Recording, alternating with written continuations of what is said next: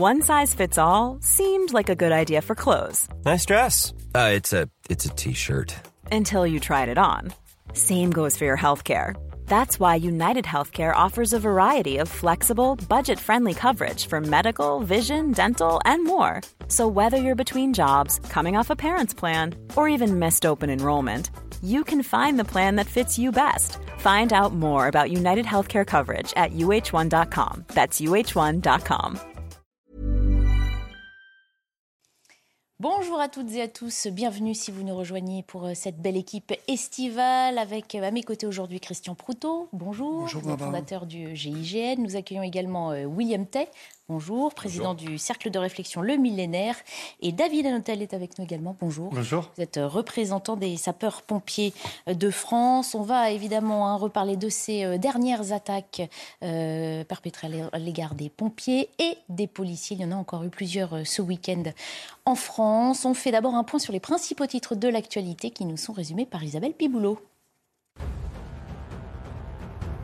En Arménie, une explosion hier a fait au moins six morts et une soixantaine de blessés. Le drame s'est produit dans une zone commerciale de la capitale Erevan. Un incendie s'est déclenché et un bâtiment s'est effondré. Au moins 15 personnes sont portées disparues et pourraient être prises au piège des décombres. L'origine de l'explosion reste indéterminée, mais la piste d'un attentat a été exclue.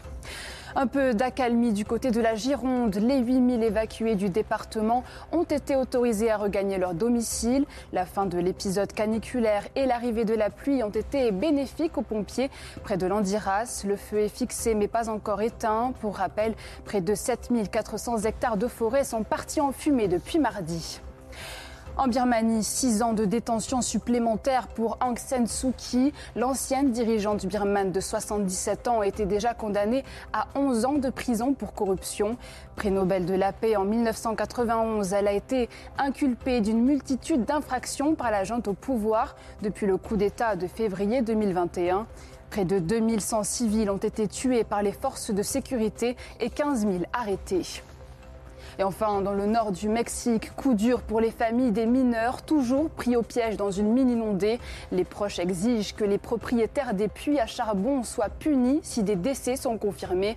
Hier, le niveau de l'eau est brusquement monté, compliquant l'opération de sauvetage. Depuis 12 jours, 10 mineurs sont bloqués sous terre. Une nouvelle attaque visant euh, des policiers a eu lieu euh, ce week-end dans le quartier euh, des Baudottes. C'est à Sevran, dans la nuit de vendredi à samedi. Un groupe d'individus a lancé des pierres sur une voiture de police qui patrouillait, blessant donc deux, fonctionnaires de police légèrement. Les agresseurs n'ont pas pu être identifiés. Le parquet de Bobigny a confirmé qu'il n'y avait pas d'interpellation pour le moment. L'une de nos équipes a pu se rendre sur place. Aujourd'hui, pas dans le quartier des Baudottes, vous le savez, très dangereux, y compris évidemment pour les équipe de journalistes. Nous sommes retournés dans la ville pour euh, sonder la population sur ces dernières attaques. Écoutez euh, leurs réactions. Ce serait bien que chacun euh, se respecte. Enfin, moi, ça fait très longtemps que j'habite là et non, je me sens pas en insécurité. Il y a quelques incivilités, mais, mais sinon, voilà, pas particulièrement. Non. Ça dépend de comment on dit, des quartiers. Parce que moi, je suis juste derrière l'église Saint-Martin, au niveau de l'ancien commissariat. Donc euh, là-bas, c'est vraiment calme, c'est une zone vraiment tranquille. Mais, et la police fait toujours des, rondes, hein, de toute façon. Maintenant, ça dépend si on a Baudot. Généralement, c'est Baudot qui. Hein. Même ici, ça chauffe, mais c'est Baudot. Dans, toutes les villes, hein. c'est euh, nouveau maintenant. Les jeunes, maintenant, c'est comme ça, maintenant. Ils sont comme ça, voilà. Hein. Ils n'ont rien, ils n'ont plus rien, ils n'ont pas de travail, ils n'ont pas rien du tout. Moi, j'habite dans une zone pavillonnaire, donc on va dire que je suis dans une zone euh, à part, qui n'est pas dans les cités. Mais euh, on ne peut pas être totalement en sécurité, même si on est dans ces zones-là. Puisque vous voyez que je, je suis en train de passer devant la cité, puisque je vais faire mes courses. Donc on ne peut pas être totalement en sécurité. C'est pour ça que, effectivement, la solution, il faut la trouver pour tout le monde pas seulement pour ceux qui habitent les cités, même ceux qui sont dans les environs. Ça, concerne tout le monde, et même toute la France finalement. Christian Proto, pas un jour sans qu'on relate un, événement de la sorte. Oui, et puis. Et on sent les habitants qui peuvent être lassés, qui n'expliquent pas toujours ce qui se passe dans leur ville. Oui, tout à fait. Et, on se rend compte qu'en plus, malgré tout, ils essayent de préserver l'image de, de, leur ville, de leur coin, parce que, alors, et ils donnent à ce moment-là une vision de ces problèmes plus plus générale, un peu comme sociétale, avec une certaine forme de lassitude. Mhm. Et c'est ça que je, trouve euh, désolant, c'est que on finit par s'y habituer, et il faudrait pas.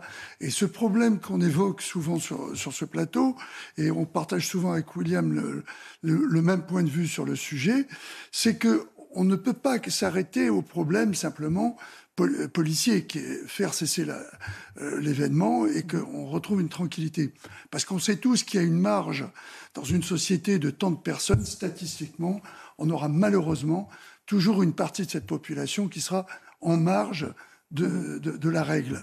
Mais quand il y en a un peu trop, quand ça dépasse euh, cette marge, je dirais, acceptable, mhm. ça devient euh, pas acceptable et ça, ça crée ce trouble qui semble euh, se, se, déplacer un peu partout d'une manière permanente. Mhm. Il faut donc voir qu'il y a un problème sociétal et que ce problème sociétal, s'il n'est pas pris en, en, amont, les problèmes qu'on règle pas aujourd'hui, on devra les régler dans 15 ans. Mhm. Parce que la jeunesse qui va naître, là, elle va retrouver, retrouver dans, dans ce même système. Et la, Lavoisier ne savait pas que sa phrase pourrait servir à ça. Les mêmes causes produisant les mêmes effets, eh bien, on se retrouvera avec une société encore plus délitée plus tard. Donc c'est tout un problème euh, sur l'ensemble de, la chaîne sociétale qu'il faut revoir et sur lequel il faut se pencher et pas simplement attendre que les bonnes volontés euh, sur le terrain, mhm. euh, avec les associations, fassent le boulot à la, place de ce qui est le rôle de l'État. Mhm. Ce rôle de l'État, il a existé sous la Troisième République. Ça commence à dater. Oui, mais quand même.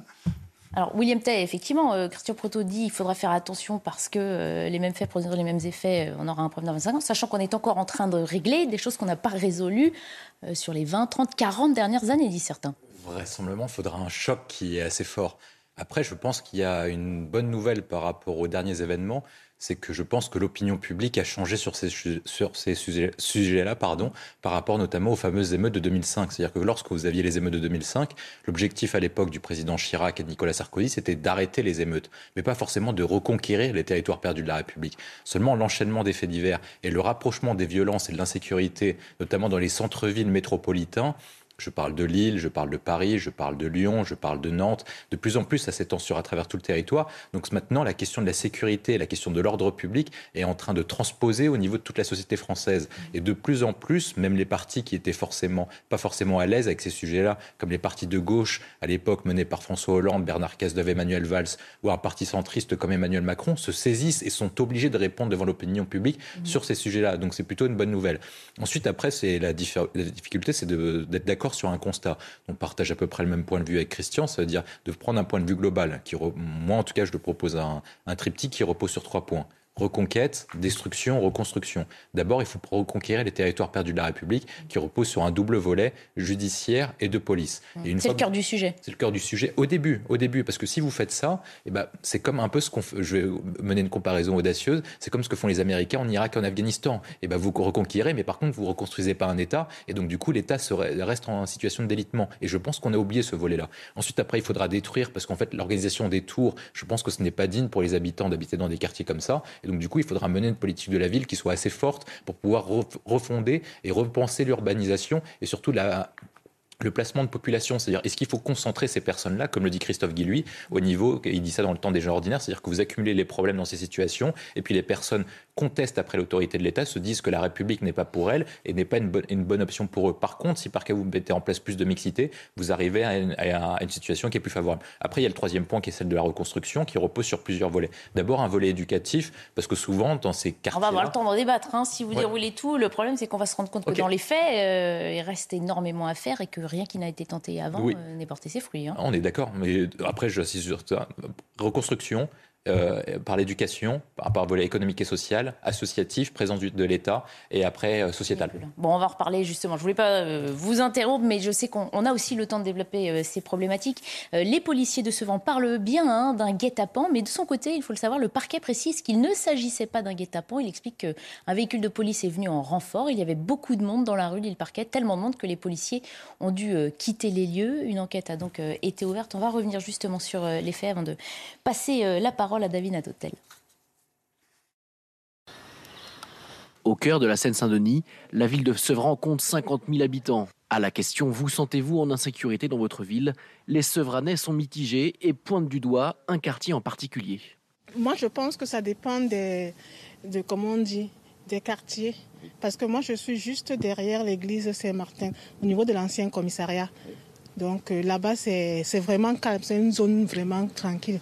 Maintenant, ça dépend si on a Baudot. Généralement, c'est Baudot qui. Hein. Même ici, ça chauffe, mais c'est Baudot. C'est-à-dire, euh, c'est vrai que quand on parle de Sevran, c'est les Baudot. Euh, on dit toujours Ah, vous habitez au Baudot. non, il n'y a pas que les Baudot à Sevran. Les c'est ce quartier au nord-est de la ville. Samedi dernier, c'est ici qu'un guet-apens a été tendu aux policiers en patrouille. Leur véhicule s'est vu être la cible de mortiers d'artifice et de pierres à plusieurs reprises. Pour cet habitant qui est à Sevran depuis de nombreuses années, l'évolution de ce quartier n'est pas allée dans le bon sens jusqu'à une situation de non-retour. Ici, la loi, la, loi n'est pas totalement à l'état, il faut dire les choses. Hein puisqu'ils peuvent tirer, ils, peuvent, euh, ils affrontent la police. Euh, c'est malheureux à dire, mais c'est comme ça. Au début du mois, des policiers et des pompiers ont déjà été pris pour cible dans ce même quartier de Sevran. David Anotel, euh, on reviendra un petit peu plus précisément dans quelques instants sur euh, les actes auxquels font face les pompiers. Ils ne sont pas épargnés, mais pour revenir sur ce qui s'est passé euh, avec les, confrères, on peut dire ça, des forces de l'ordre, euh, guet-apens ou pas guet-apens, ça fait une différence selon vous Ce qu'on constate, c'est que des gens s'en prennent à ce qui représente l'autorité aujourd'hui sur le territoire français. Ça ne fait pas une grosse différence, effectivement. Il y a certainement euh, une pratique de, contexte et à l'instant T de situation à gérer, à maîtriser, mais effectivement, au final, que ça soit contre des policiers, comme on le voit dans votre sujet, et surtout contre, contre des pompiers, ça reste euh, inexplicable et euh, inexcusable, euh, que ce soit contre une, forme d'autorité et, de, force de l'ordre, et encore moins sur des personnes qui sont amenées à, vous secourir, à éteindre des incendies et, à participer à votre sécurité personnelle et, au maintien de votre santé ou, des, ou de, ou de l'état de vos, de vos biens. Donc mmh. forcément, cela reste incompréhensible que ce soit euh, pour les, rouges, les blancs euh, ou les bleus, peu importe euh, la couleur de l'uniforme et, des véhicules, on ne comprend pas, effectivement. On rappelle aussi que cela fait 7 euh, agents blessés en tout, hein, ces 15 derniers jours, hein, agent de police euh, à Sevran. Troisième affrontement dans le quartier des Baudottes entre les forces de l'ordre et les habitants en moins de deux semaines. Le climat hein, s'est donc euh, tendu. Je voulais vous faire écouter la réaction d'Erwan Garmer. Il est secrétaire départemental 93 unités SGP Police. Il considère qu'effectivement, certains s'adonnent à ces pratiques tout à fait volontairement. Écoutez pour certains, c'est un jeu. Euh, je rappelle quand même que ce genre d'attitude, de, ce, sont, ce sont des guet-apens qui sont menés, hein, peuvent être euh, lourdement sanctionnés par la justice. Hein. Je crois que euh, si on en venait à, un drame avec la, perte de, la vie d'un des membres des forces de l'ordre, pardon, c'est la réclusion, c'est 30 ans de réclusion, 10 ans pour une ITT qui peut aller jusqu'à jusqu'à pour une ITT jusqu'à 8 jours. Ce sont des peines extrêmement lourdes, mais malheureusement qui ne sont qui ne sont que très peu prononcées parce que la qualification du guet-apens est très peu retenue par, par les magistrats. Et nous sommes en direct également avec Jean-Christophe Couvi. Bonjour, merci de faire partie de notre plateau euh, à distance. Vous secrétaire national unité SGP euh, Police. Ce nouveau jeu, est-ce qu'on peut parler d'un loisir, en tout cas d'une occupation euh, de certains dans ces quartiers difficiles? Bonjour, oui, je pense que. Vous voyez, alors je fais une comparaison avec les pays étrangers, les pays européens effectivement, je, vois bien qu'en France, il n'y a que en France qu'on voit ça. Je vois pas ça en Angleterre, je vois pas ça en Allemagne, en Espagne, au Portugal, quand on voyage. On voit pas des, émeutes comme ça euh, par plaisir, parce qu'en fait, là, il n'y a aucune revendication, ni sociale, euh, ni voilà. Donc, en fait, on voit bien qu'on voit des policiers, on voit des pompiers. Tiens, bah, c'est marrant, on va les, on va les canarder, on va essayer de casser du flic ou du pompier. Voilà, c'est par plaisir. Euh, et vous savez, je pense que les gens, en fait, si maintenant on est en train de parler de ça et que ça prend autant de place et dans les médias et dans les discussions euh, autour des, dîners, c'est parce qu'en fait, effectivement, euh, on ne peut plus masquer la vérité. Et, c'est arrivé depuis 2005. On a essayé de masquer la vérité. Il y a eu les émeutes, l'embrasement effectivement des cités en 2005. Et l'exécutif, je suis désolé de le dire, mais avait baissé le pantalon parce qu'ils avaient eu peur. Ils avaient eu peur parce qu'ils se sont dit on est dépassé et mon Dieu, qu'est-ce qui va arriver derrière? Donc on a acheté la paix sociale l'argent de la drogue, euh, l'argent euh, euh, fait vivre toute une communauté, fait vivre tous des, quartiers entiers. et donc maintenant, on sait très bien que si on supprime d'un coup tout cet argent qui, est dilapidé, enfin, je veux dire, qui est, mis dans, dans, cette communauté, on va avoir aussi des émeutes. Donc je pense que oui, l'exécutif a eu peur. Et donc, euh, il y a eu aussi les, élus locaux hein, qui ont voulu acheter la paix sociale pour euh, calmer un peu tout ça et montrer que leur, ville était, bien, acheter aussi des voix dans certaines communautés, il faut le dire aussi.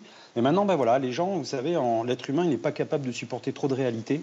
Et là, aujourd'hui, ben, on supporte cette réalité et ça craque. Et comment on la, société, la pente alors? Ben là, on remonte la pente, euh, parce qu'en fait, oui, je, continue, mais ça, touchait effectivement, je rejoins un peu Monsieur T, ça, ça touchait effectivement une époque certains quartiers de grosses villes. Or, maintenant, c'est toutes les villes moyennes et même les petites villes. Voilà, de 35 000 habitants, etc. On a des scléroses, on a des verrues euh, et, on a des gens qui, qui sont euh, appropriés des territoires. Donc, comment on remonte la pente? Ben, Je pense qu'effectivement, je le dis, mais je, le pense sincèrement, cette génération-là, elle est perdue. Euh, c'est foutu, perdu d'avance. on ne peut pas la récupérer. Quand on a 20 ans, 25 ans et qu'on attaque des policiers, des pompiers, des, des médecins et qu'on a, on a peur de rien, je ne vois pas comment on peut leur faire peur. Bon, donc du coup, il va falloir quand même on parle du choc tactique, mais là, il va falloir faire un gros choc aussi moral. Il va falloir vraiment que les sanctions tombent. On ne peut plus continuer comme les gamins à compter jusqu'à 3 en attendant qu'éventuellement on, fasse tomber une sanction. Donc il faut des sanctions exemplaires, que ça tombe, il faut communiquer dessus. Effectivement, après, il faut travailler dans la société. Alors oui, il faut peut-être revoir un petit peu la politique de la ville, il faut peut-être casser les grands ensembles. Mixité sociale, euh, moi je veux bien. Après, euh, que vous, vous avez envie de, mixité sociale et d'aller vivre dans certains quartiers, même si on vous met des petites maisons? Je ne sais pas. Bon, tout ça, il faut réfléchir.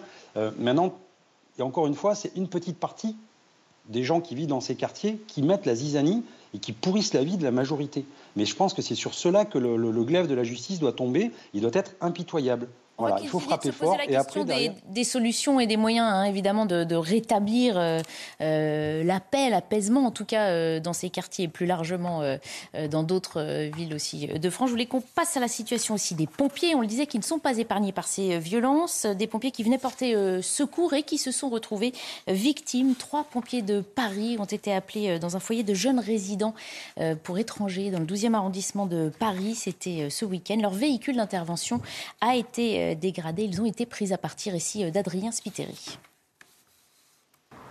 C'est ici, dans ce foyer de jeunes résidents étrangers du 12e arrondissement de Paris, que trois pompiers ont été agressés ce samedi. Vers 23 heures, les soldats du feu viennent porter secours à un homme souffrant de blessures superficielles lorsqu'ils sont pris à partie par plusieurs individus armés d'extincteurs, de paires de ciseaux ou encore de fourchettes. Des violences devenues trop fréquentes selon ce sapeur-pompier. Aujourd'hui, les sapeurs-pompiers, malheureusement, sont la cible de ces agressions. L'année dernière, c'était près de 1486 agressions de sapeurs-pompiers de tout, de tout genre, que ce soit au niveau agression verbale, que ce soit aussi, surtout, des agressions physiques. Au premier trimestre 2022, 302 agressions ont été déclarées en France. Un chiffre, toutefois en baisse de 11% par rapport au premier trimestre 2021. À Paris, les assaillants ont pu prendre la fuite avant l'arrivée des policiers. Les pompiers, légèrement blessés, ont décidé de porter plainte contre leurs agresseurs. David Anotel, on, parle des éventuelles solutions, des méthodes pour essayer de rétablir la paix. Porter plainte, comme l'ont fait euh, ces sapeurs-pompiers, c'est une première étape pour essayer de reconquérir et de rétablir la dans ces... C'est une étape indispensable, c'est ce qui a été mis en place dans de nombreux services départementaux d'incendie de secours depuis de nombreuses années, qui sont euh, confrontés euh, depuis le début des années 80. Les premières agressions ne remontent pas hier, malheureusement. C'était plutôt du côté de la région lyonnaise. Ça s'est un peu étendu au fil du temps, euh, bien évidemment en région parisienne en, particulier, dans des zones plutôt assez euh, localisées, des zones précises, effectivement dans les zones où on pouvait euh, constater peut-être un certain un habitat un peu défavorisé. Maintenant, il y a eu des efforts de fait hein, de la part des bailleurs sociaux, de la part de, l'ensemble des collectivités. Et malheureusement, la tension n'est pas pour autant descendue. Mmh. Et ce que l'on peut constater de nos jours, c'est que malheureusement, les agressions qui étaient plutôt localisé euh, dans certains types d'interventions. En l'occurrence, on était amené à intervenir sur des feux de poubelle, euh, mhm. des feux de voiture, et euh, la situation se dégradait, on recevait des pierres et la police arrivait. On est plus dorénavant sur une problématique de tension un petit peu générale sur de nombreuses interventions, en particulier sur du secours d'urgence aux personnes, où les requérants, la famille de la potentielle victime euh, ne comprend pas forcément la manière euh, que l'on peut avoir de travailler, de mmh. finalement de ne pas transporter euh, la personne que juge dans un état nécessairement à amener à l'hôpital. Et on a des équipages de trois sapeurs-pompiers qui se retrouvent dans des mmh. postures très compliquées, un domicile avec une famille très largement représenté parce que dans ces cas-là, on fait venir euh, beaucoup de monde et euh, effectivement, Vous êtes en sous-nombre assez rapidement. on est en situation euh, inférieure rapidement. La situation dérape et ce sont des conditions qu'on retrouve dans des, oui, dans des, ça peut être dans des villages, ça peut être dans des dans des zones tout à fait tranquilles au quotidien. Mhm. Et la difficulté pour nos, nos équipages désormais, c'est effectivement de d'être vigilant sur l'ensemble des interventions. Ce qui rajoute à la complexité de vos interventions. Tout à fait. Mm. C'est un élément, un paramètre de plus.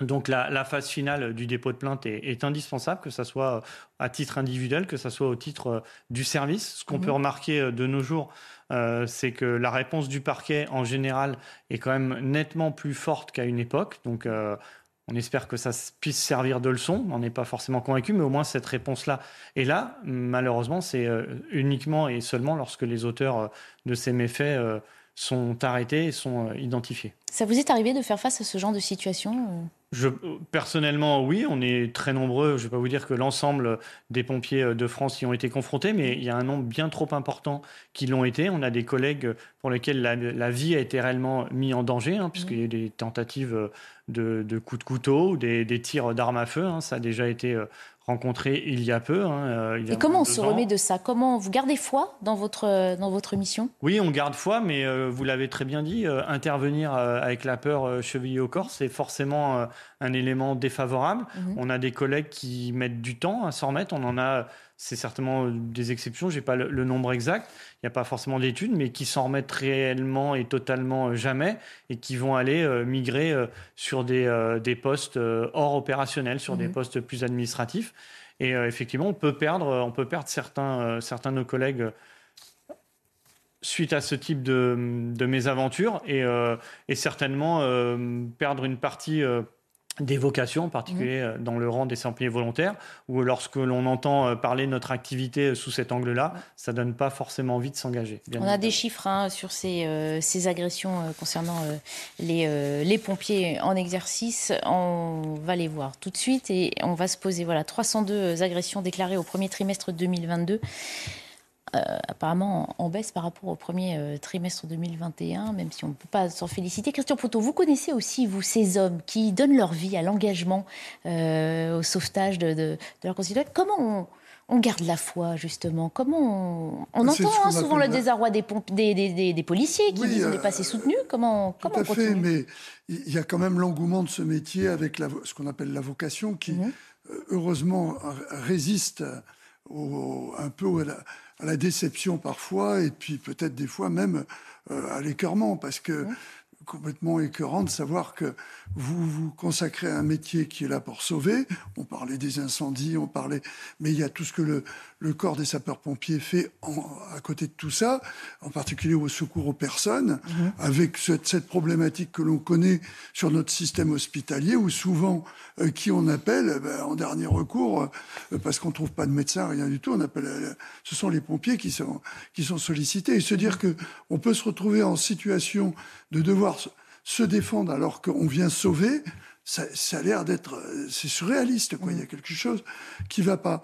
Et en plus, avec ce problème de vocation que vous évoquiez, mon colonel, euh, qui, qui pose problème par rapport au service à l'autre. Mm-hmm. euh, puisque ces vocations, elles étaient faites pas simplement euh, parce que les gamins étaient fascinés par le camion rouge et l'uniforme.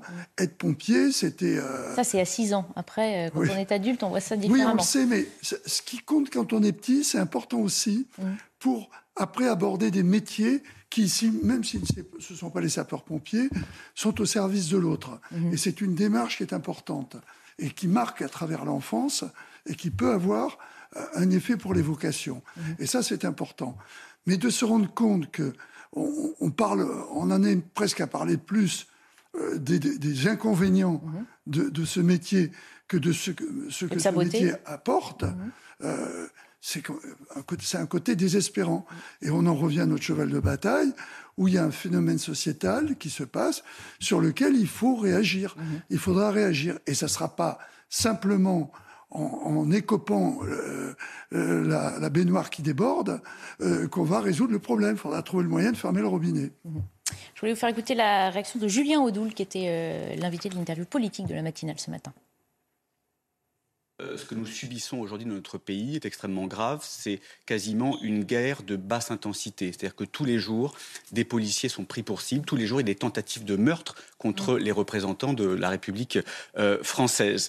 Euh, et ces tentatives de meurtre, il faut bien le dire, et il faut le dénoncer avec fermeté, sont accompagnées par des élus de la République, par notamment l'extrême gauche. Julien Doul parle d'une guerre de basse intensité. William Tell et mots sont extrêmement forts il y a en tout cas euh, une, concurrence pour le contrôle du territoire dans certains, dans certains points. Après, est-ce que ça concerne tout le territoire français euh, et que c'est une guerre euh, Est-ce qu'on peut parler de guerre civile ou de guerre à basse intensité? Je pense que ça, pour l'instant, c'est encore un peu fort. Par contre, ça, peut, ça pourrait éventuellement arriver si par cas on n'indique pas le phénomène. Et il faut comprendre ce qui est en train d'arriver. Moi, je lis beaucoup ce, qui, ce que produit la CIA, notamment le rapport de la CIA pour le monde en 2040 il y a deux phénomènes qui marquent particulièrement la société occidentale. Le premier point, c'est que la société se polarise. C'est-à-dire qu'avant, on pouvait discuter sur un point. Maintenant, automatiquement, dès qu'il y a un désaccord, ça se polarise et les positions s'écartent de plus en plus, ce qui est difficile d'arriver à un compromis et donc à une discussion convenable. On le voit notamment sur plusieurs sujets d'actualité. Il y a un deuxième point, c'est la question de la radicalité. Si à l'époque, on avait un différent, vous et moi, eh ben, on pouvait échanger, aboutir à un accord à l'amiable. Là, maintenant, ça viendra tout de suite sur des positions de plus en plus radicales, au moins sur le ton verbal, et puis éventuellement à l'agression physique. Ensuite, après, il y a des particularités françaises. C'est-à-dire que depuis mai 68, on a voulu contester toutes les formes d'autorité, à l'époque en tuant la figure du père qui incarnait le général de Gaulle. Et maintenant, une fois qu'on a toutes les formes d'autorité, parce qu'à l'époque, pendant un moment, au début des années 2000, le discours ambiant une partie des élites, c'était que, en fait, c'était uniquement les policiers qui étaient visés, de mesure où euh, leur présence était une insulte pour certaines personnes. Mais à ce moment-là, et comme l'a rappelé Alain Bauer, pourquoi est-ce que les policiers sont visés? Pourquoi est-ce que les élus locaux sont visés? Pourquoi est-ce que les, fonctionnaires de la Poste sont visés également? Donc cette, cette, théorie ne tient absolument plus. Je pense que pour cela, il faut restaurer un choc d'autorité et ça doit commencer en fait au plus haut sommet de l'État. Ça peut reposer sur une partie de l'exemplarité, mais ensuite sur des mesures qui sont fortes. Premièrement, il y a la question de la justice, et il faut que la justice, plutôt que euh, on peut, évidemment, on peut penser à de nouvelles peines, mais il faut au moins assurer l'effectivité de la peine. C'est-à-dire que quand une personne commet une agression envers un policier, envers un pompier ou une figure de l'autorité publique, eh ben, il faut condamner fermement avec la peine qui est indiquée et pas procéder tout de suite à des aménagements de peine et des questions de réinsertion, mais au moins sortir ces personnes-là de la société pour au moins écarter une question de stock. Parce que pour réduire la question des agressions, si vous sortez ces personnes, bah, déjà vous réduisez implicitement le nombre d'agressions. Ça évidemment, quand on se le dit comme Ensuite, après, il y, y, a un autre point, c'est-à-dire que l'éducation doit jouer son rôle. Et il faut aussi en vouloir à la fois aux enfants, mais également aux parents. Parce que sur la question de l'éducation, parfois les enfants sont encouragés à leurs parents à contester la figure d'autorité. Donc on repose ça sur un ensemble à tous les niveaux. Et une fois qu'on opère ce ces, différents éléments, petit à petit, on n'aura pas un changement, une révolution dans une semaine, mais ça doit être un chemin progressif sur les 5, 10, 15 prochaines années, parce qu'il s'agit d'un combat sociétal. On va s'interrompre euh, quelques instants et reprendre euh, nos débats sur euh, ces agressions face aux pompiers, aux, aux policiers, plus largement parler de l'insécurité en France. Vous le sentiment de plusieurs Français pour savoir dans quelle société nous vivons, si elle a évolué sur ces questions. À tout de suite. Il est bientôt 14h30 avant de reprendre nos débats. On fait un point sur l'actualité avec Isabelle Piboulot.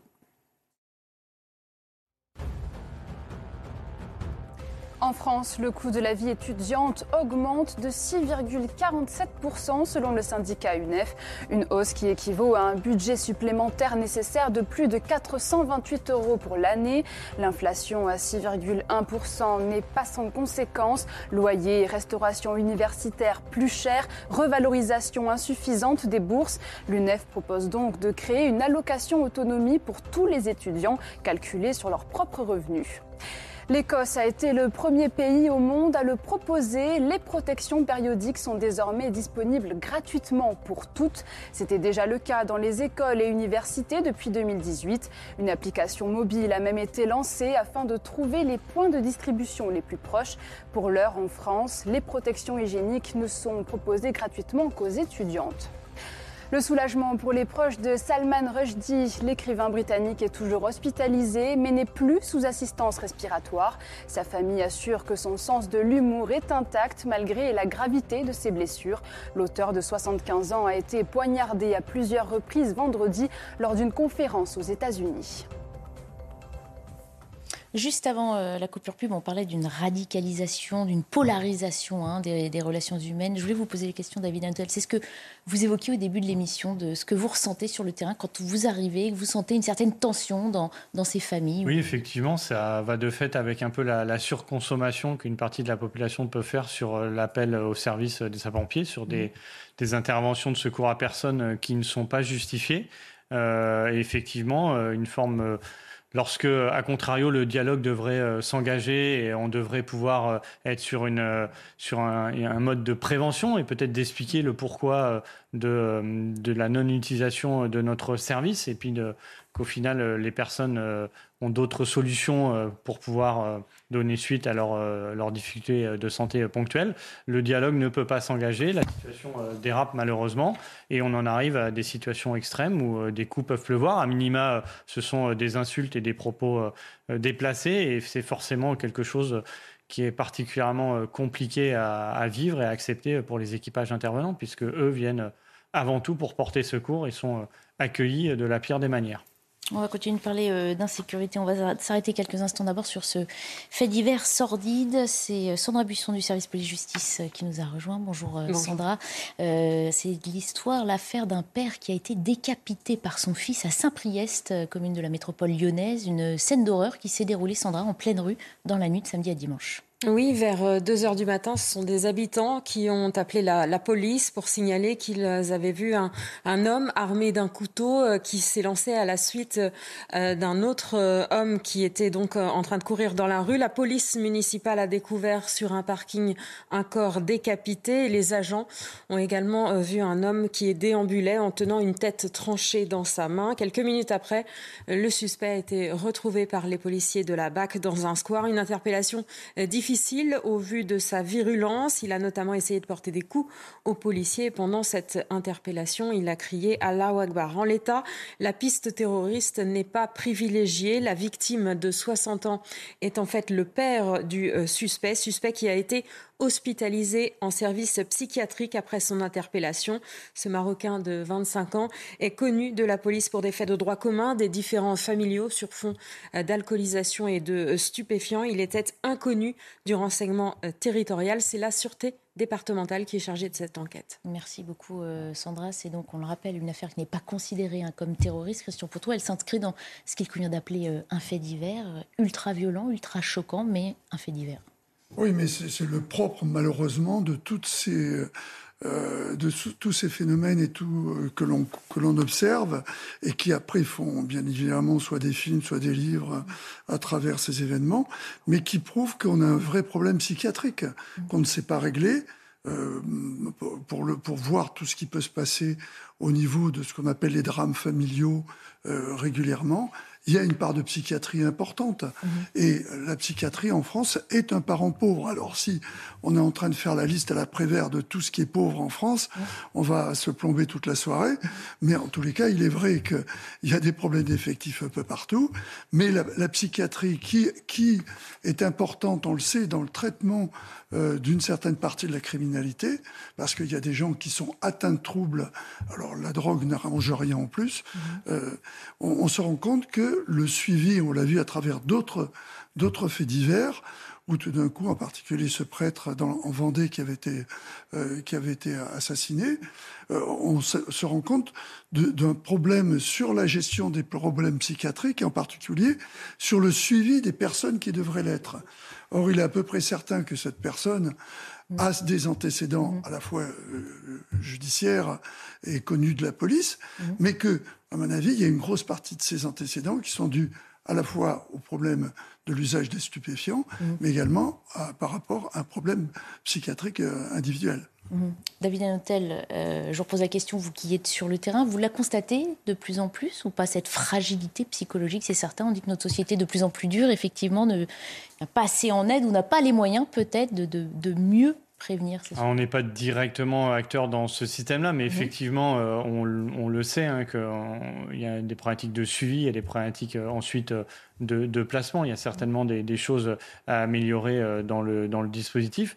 Peut-être une pratique aussi d'écoute au quotidien, mais vous dire que réellement nous on y soit confrontés, c'est compliqué dans nos interventions quotidiennes. On est dans ce cadre-là, normalement, ce sont des services euh, spécialisés euh, qui, interviennent. Alors vous dire qu'à chaque fois qu'on est euh, agressé, ça relève de la psychiatrie. Comme vous allez plus souvent au secours de la population que moi, non, c'est pour, essayer de cerner. C'est compliqué, malheureusement. Au sein de notre société. Ça fait, ça fait effectivement 30 ans que les pompiers sont confrontés aux violences. On a mis en œuvre de nombreux dispositifs. On, a, on en parlait tout à l'heure, essayer de travailler sur des générations plus jeunes en ouvrant les portes des centres de secours, en envoyant euh, des sapeurs-pompiers euh, euh aux, côtés euh, de, tous ces jeunes, en leur faisant découvrir les véhicules, le matériel, enfin, en faisant tout un travail préparatoire éducatif entre 8 et 12, 13 ans, euh, puisque on y croyait tous autant que nous sommes. Mmh. Et finalement, pour la plupart, euh, c'est un échec, puisqu'on a un peu le sentiment que passé euh, un certain âge, et il y a une bascule qui se fait,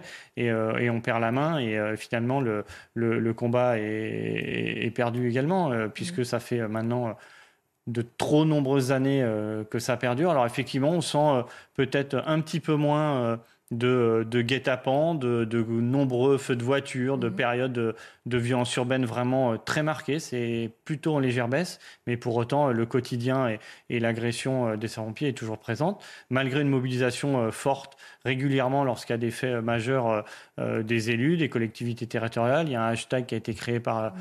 la fédération Touche pas à mon pompier, mais pour autant, les résultats restent beaucoup trop faibles. Mhm. Jean-Christophe Couvi est toujours connecté euh, avec nous. Euh, Jean-Christophe, peut-être sur ces problématiques, euh, donc on, partait de ce fait divers, sur la problématique psychiatrique, psychologique, parents pauvres, dit de notre société Christian Proutot, vous partagez ce point de vue? Oui, tout à fait. Pour avoir des amis qui travaillent dans, les hôpitaux, en tant que force ouvrière, on en connaît aussi. Effectivement, il y a un problème de lit. Voilà, euh, on en est là, c'est-à-dire qu'on a libéré des lits dans les hôpitaux psychiatriques pour, remettre les, infirmières et les infirmiers plutôt dans, j'allais dire, euh, aux urgences ou dans d'autres, systèmes. Donc en fait, on vide complètement une partie euh, de, l'hôpital pour remplir, pour cacher la misère. Sauf que ces gens-là, on les met dehors avec leur posologie et on leur dit voilà, il faut prendre le petit médicament bleu le matin, le rouge le midi et le vert le soir et bonne nuit. oui, alors ça va durer une journée, deux journées, après terminer quoi. Et on voit bien d'ailleurs aussi qu'il manque quand même un vrai, euh, enfin je sais pas, euh, une vraie politique sanitaire sur les stupéfiants.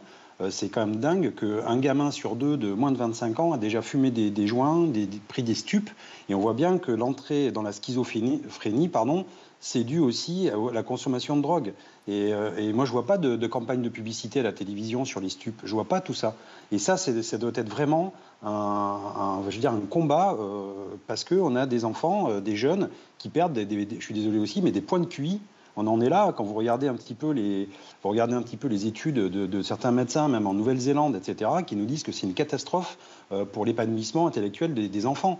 Et donc on fait rien. Et encore une fois, on attend qu'il y ait des faits divers pour dire ah mais bien sûr, bah oui, bah tiens, ça va devenir une priorité de l'exécutif. Et je trouve qu'en fait en France, on attend toujours d'avoir des faits divers ou des faits de société pour s'intéresser aux problèmes. Mais je pense que nos hommes politiques, il va falloir un petit peu qu'ils bossent, euh, euh, même pendant l'été, qu'ils lisent quelques livres euh, et qui regardent un petit peu l'état, dans lequel se trouve la France. Voilà, On a des générations à sauver. Je suis d'accord avec les responsables des pompiers. C'est, quand même fou que quand on vient pour sauver des vies, aider des gens, on, on, ait peur pour son intégrité physique à soi. Enfin, on perd le sens de notre métier. Et toute la fonction publique, quelque part, on est les derniers résistants avant le chaos. Et tous les, tous les, toutes les personnes de la fonction publique, on est vraiment, je vous dis, euh, les, derniers hussards noirs de la République. Et après nous, bah oui, c'est le chaos. Si on lâche actuellement, euh, je veux dire, derrière, bah, c'est c'est ce que certains de la France insoumise voudraient peut-être. je vais me faire des amis, mais euh, voilà. C'est encore une fois monter les uns contre les autres et pointer du doigt. Et d'ailleurs, les politiques ont aussi des, responsabilités. J'entends pas trop euh, certaines personnalités euh, d'extrême gauche ou de la France insoumise sur ces problématiques de, guet-apens sur les policiers, sur les pompiers, etc. Non, par contre, dès qu'il y a un fait divers avec un policier, alors là, on reçoit la sauce et on reçoit les orages. Voilà. Donc, faut peut-être que les hommes politiques aujourd'hui ratissent un petit peu leur jardin et regardent ce, qui peut être fait. Et ils ramèneraient peut-être le 1 Français sur deux qui s'intéresse plus à la politique et qui ne va pas voter. Et ça, ça nous aiderait d'avoir vraiment une concorde sur ces problématiques. Ce qui nous amène à nous poser ces questions de la, violence hein, dans notre société. Vit-on dans un monde plus dur, plus radical, moins patient et moins bienveillant? Pour essayer d'employer un, un, terme à la mode Je voulais d'abord vous faire entendre ces différents Français que nous avons sondés sur la question. Euh, c'est vrai qu'il y a des moments où euh, le soir on évite de se promener toute seule dans le noir, mais euh, sinon non, moi je me sens pas en insécurité. Et mais ça depuis toujours aussi. Hein. je sais pas si ça a augmenté ou pas, mais depuis que j'ai l'âge de sortir dehors la nuit, bah, on a peur quoi. Si, il y a un peu plus de violence qu'avant, mais bon, il faut savoir où mettre les pieds, voilà quoi. Le soir, quand je rentre tard, je suis un peu inquiète. Et ça dépend des quartiers. Voilà, on a longtemps débattu hein, par le passé du sentiment d'insécurité, pas sentiment, réelle insécurité. On tourne autour du pot, euh, William Tech, quand on se pose ce genre de questions, on entend les Français, euh, pour certains, c'est assez clair. Ah oui, euh, je pense que les chiffres sont assez explicites et assez parlants. Après, la difficulté qu'on a, c'est comment on répond à la situation. Mm. Moi, je pense qu'à chaque fois, on est toujours sur la même logique qui est de mettre un pansement en fait sur une blessure et qu'on soigne pas véritablement les véritables mots. C'est-à-dire qu'en fait, on envoie les pompiers pour colmater certaines brèches, on envoie les, les, policiers pour résoudre la question des territoires perdus de la République, mais en fait, le problème vient au préalable. Et on n'a pas voulu poser un bon diagnostic parce que de toute façon, le temps politique est construit de telle façon à ce que les politiques n'ont intérêt qu'à réagir à, partir à l'apparition d'un fait divers et à pas résoudre les problèmes de société parce que pour répondre à un problème de société, pour répondre à une société qui est malade, il faut 10, 15, 20 ans. Mhm. Et ensuite, les politiques sont élus euh, au maximum pour 5 ans. Euh, bon, là, on a une exception avec un président qui a été réélu. Euh, système. Mais voilà, c'est assez compliqué. Donc, je pense que les, différentes questions qu'on a abordées supposent plusieurs, plusieurs points. Déjà, il faut comprendre euh, quels sont, dans, dans, quel monde on vit vis-à-vis des, plus jeunes et des nouvelles générations. Les, plus jeunes euh, sont en perte de sens, ils sont complètement perdus. On, à chaque fois, on a les mêmes questions. Lorsqu'on a eu des jeunes qui partaient en Syrie, on se posait la question, mais pourquoi est-ce que des jeunes partent en Syrie? Euh, C'est pas cool d'aller faire, c'est pas Pékin Express, aller faire le djihad. Mais pourquoi est-ce qu'ils sont partis là-bas? Parce que c'était tendance pour eux, ils étaient en perte de sens et donc du coup ils sont partis donner une quête de sens à leur vie. Et vous avez beaucoup de personnes qui sont complètement perdues et qui n'ont plus de point de repère. On a cassé toutes les figures d'autorité. Donc, qui est crédible aujourd'hui pour donner un sens et pour donner une vision et une perspective à des jeunes? Donc, il faut replacer des repères, replacer ce qui est bien et ce qui est mal par rapport aux jeunes. On parle de la question des drogues, mais pour pour la drogue, si vous faites une campagne de sensibilisation, il y a plus de chances que des personnes se disent ah bah tiens je connaissais pas cette drogue, je vais tester, plutôt qu'ils arrêtent. Et donc c'est là la grande difficulté. Donc il faut placer des points de repère dans la société, ce qui est dire ce qui est bien et ce qui est mal, ça repose en partie sur l'éducation. Et aussi c'est le rôle des parents de le faire, parce que les parents laissent trop souvent les jeunes avoir comme figure de repère leurs copains et les, types les plus cools de leur bande, plutôt qu'avoir des, des parents. Ensuite, une fois qu'on a résolu et apporté quelques réponses sur la question des jeunes, il faut restaurer l'autorité de l'État. Et ça suppose des actions qui sont très fortes. Et évidemment, ça va être très difficile de le faire parce qu'on a accumulé 20, 30, 40 années de retard sur ce plan-là. Mais si vous ne le faites pas, les prochaines générations seront encore pires. Et on parle, vous avez évoqué, on a commencé le sujet sur la question d'un fait divers. Mais quand vous avez une multiplication de faits divers, ça devient plus un fait divers, ça devient un fait de société. Est-ce qu'on veut vivre dans une société telle que celle-ci Non. Et la difficulté qu'on a, c'est le troisième point sur lequel c'est plus difficile, c'est qu'en fait, les seuls qui ont une réponse actuellement, et c'est pour ça que je parlais de la comparaison entre les sociétés occidentales et notamment les sociétés orientales, c'est que les seuls modèles qui sont en train de réussir, c'est les modèles dits autoritaires, autocratiques, mm. comme la Russie et la Chine. Vous n'avez pas ces problèmes-là en Chine parce qu'ils ont une éducation qui est stricte, hiérarchique et autoritaire. Mm. Et face à ces, enjeux et face à cette vision du monde, pour rester un modèle démocratique, la, France et les autres pays européens doivent s'améliorer pour chercher le bon équilibre entre efficacité et liberté individuelle. C'est ça l'enjeu du 21e siècle. Moi, je ne l'entends pas dans le débat public. Alors, je vais vous faire écouter euh, le sentiment de Georges Fenech, consultant euh, CNews, sur ces problématiques. Il y a grosso modo en France, je crois cette année, à peu près 3 700 000 crimes et délits. C'est un chiffre qui est assez stable hein, depuis euh, de nombreuses années. Si euh, tout ce qui concerne la délinquance contre les biens a tendance un peu à diminuer, par contre, c'est les violences qui explosent. Mm. Et c'est ça qui, effectivement, fait que les Français aujourd'hui euh, ont plus qu'un sentiment d'insécurité, ils se sentent totalement en insécurité. Et ce qui manque, je crois, pouvoir le dire, c'est une volonté politique, c'est-à-dire une politique pénale clairement affichée de répression, sanction et exécution de la sanction. Christian c'est ce qui nous manque clairement. Une volonté affichée, répression, sanction, exécution. Alors, je vais me répéter puisque je crois que la, la compréhension réside dans la répétition. Euh, je, je, souscris tout à fait à ce que dit Georges et on a souvent partagé euh, ce point de vue euh, sur, ce, sur ce plateau. Mais il ne faut pas oublier qu'on n'est qu'en aval là. On est quand tout est fini. Quand tout est fini, on attrape des gens et effectivement, il faut, et c'est une constatation, c'est une nécessité, il faut que la sanction c'est pas un problème d'exemplarité, c'est parce qu'il y a une faute qui a été commise, il faut qu'elle soit appliquée. Si on espère qu'à un moment... on ne l'applique pas Certains parlent de laxisme, est-ce qu'on n'est pas au-delà de, de, carrément au-delà du laxisme, je dirais un, laisser-faire, un abandon? Non, il n'y a pas les moyens, c'est tout. Pour appliquer une sanction, il faut avoir les prisons où on veut mettre les gens et la notion d'enfermement. Mmh. J'arrête pas euh, de, de, dire, et je suis convaincu par ça, la privation de liberté est une sanction. Mhm. C'est une sanction. Et elle aurait même, et on a arrêté les privations de liberté courtes, mhm. pour les raisons que j'expliquais, c'est-à-dire qu'il n'y a pas de place. Quand vous ne trouvez pas de pompiers, vous ne trouvez pas de gendarmes, vous ne trouvez pas de policiers, vous ne trouvez pas de médecins, vous ne trouvez pas euh, d'infirmiers, allez trouver un gardien de prison. Alors les gardiens de prison sont dans le même état. Tous les corps de l'État qui construisent le système et qui l'équilibrent euh, ont besoin d'effectifs. Si on veut, euh, on le dit à l'envie, si on veut que les territoires dits entre guillemets perdus euh, soient retrouvés, il faut, comme dans toute stratégie militaire, retrouver le terrain, être dessus. On n'y est plus. La, dame tout à l'heure dans l'interview parlait de l'ancien commissariat. Tiens, ça, ça a frappé personne? L'ancien commissariat, c'est pas parce qu'on en a construit un neuf. Hein. C'est parce qu'on a supprimé le commissariat et qu'on a, regroupé les gens dans un machin plus gros. Mmh. Voilà, la, problématique. C'est il faut aller jusqu'au bout de l'exercice. Georges a raison. Il faut que les peines soient appliquées parce qu'à ce moment-là, par rapport à l'auteur, elles soient exemplaires. Il faut appuyer là où ça fait mal, c'est-à-dire taper plus fort dans le cas de récidive. Mmh. Ça me paraît vraiment important. Et il faut se reposer la question sur l'ensemble du phénomène social et, du conducteur social. Mmh. Juste une question par rapport à, l'état de notre société. Regardez ce qui s'est passé, la violence qu'il y a eu pendant les Gilets jaunes. C'était pas du co-désespoir, c'est à ce problème qui a tout d'un coup avec l'affrontement avec ce qui semble être la, cause de tous vos problèmes. C'est ça. Regardez les manifestations. On évoquait les, violences sur les, pompiers. Euh, mais les pompiers, dans les manifestations, qu'est-ce qu'ils prennent? Simplement parce qu'ils veulent éviter que le magasin auquel des imbéciles ont fichu le feu euh, brûle, parce que c'est le travail d'une vie pour certains. Non, il y a, tout un problème qui est un problème sociétal sur lequel il faut qu'on finisse par se pencher. Et je suis d'accord euh, avec William, il y a, quelque chose qui ne va pas, c'est que le temps court de la politique euh, donne le sentiment qu'on pourra passer à autre chose demain. Moi, à mon avis, demain, c'est aujourd'hui. C'est déjà trop tard.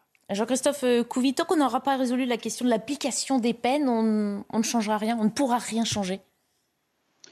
Ah ben oui, c'est euh, l'alpha et l'oméga quand même. Hein. Et c'est marrant, euh, en fait, c'est la politique pénale qu'il faut changer. Alors oui, il y a un déficit de place en prison. D'ailleurs, les magistrats ont une épée de Damoclès tous les jours. Euh, quand ils viennent le matin au travail, effectivement, ils ont un nombre de prisons. Donc ils font des choix, des tris, et, ils ont en plus euh, euh, la loi Belloubet, enfin la, circulaire Belloubet qui leur dit que la prison c'est l'exception et qu'ils doivent effectivement essayer de trouver une alternative à la prison. Regardez la semaine dernière, là, le, gars qui a fait un refus d'obtempérer, qui s'est fait serrer par la police, qui a pris deux ans, ans de prison. En fait, il a pris un an de prison ferme et un avec sursis, sauf qu'il n'a pas eu de mandat de dépôt. Donc en fait, il ne va pas en prison tout de suite. il va y avoir a été aménagé, voilà. Et l'autre Ah ben voilà, il va être aménagé. Donc il va faire quoi? On va lui mettre euh, une, enfin, je veux dire, un, bracelet électronique. Euh, il va être chez lui à jouer à la PlayStation euh, toute la journée et attendre six mois que, qu'il soit fini. Enfin, c'est, c'est, ça, c'est pas une réponse. Voilà, on attend sur certaines, certaines j'allais dire, délits. On attend vraiment une réponse forte. Aux Pays-Bas, il y a une expérience les peines courtes ont été faites. ça a marché, ils ont réussi à faire reculer la délinquance comme ça. Quand vous étiez condamné à 9 jours de prison, vous faisiez vos 9 jours de prison dans une cellule tout seul et vous aviez le temps de réfléchir.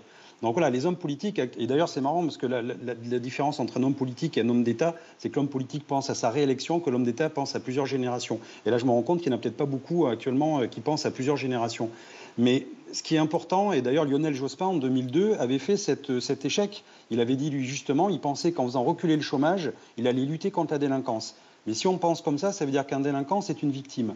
Or, un délinquant, c'est pas une victime. C'est pas vrai. Alors, peut-être que de temps en temps, à cause du chômage, il peut tomber dans la délinquance, mais c'est pas le cas. Et quand on voit les délinquants actuellement, qu'est-ce qu'ils veulent? Ils veulent de l'argent facile, ils veulent surtout pas travailler, ils veulent de l'argent, et à la rigueur, pareil à court terme. C'est pas pour mettre de côté, pour essayer d'avoir une vie meilleure, c'est pour s'acheter des, chaussures de marque à 800 euros, c'est pour faire le malin dans la cité, euh, c'est pour montrer qu'on a de l'argent, etc., etc.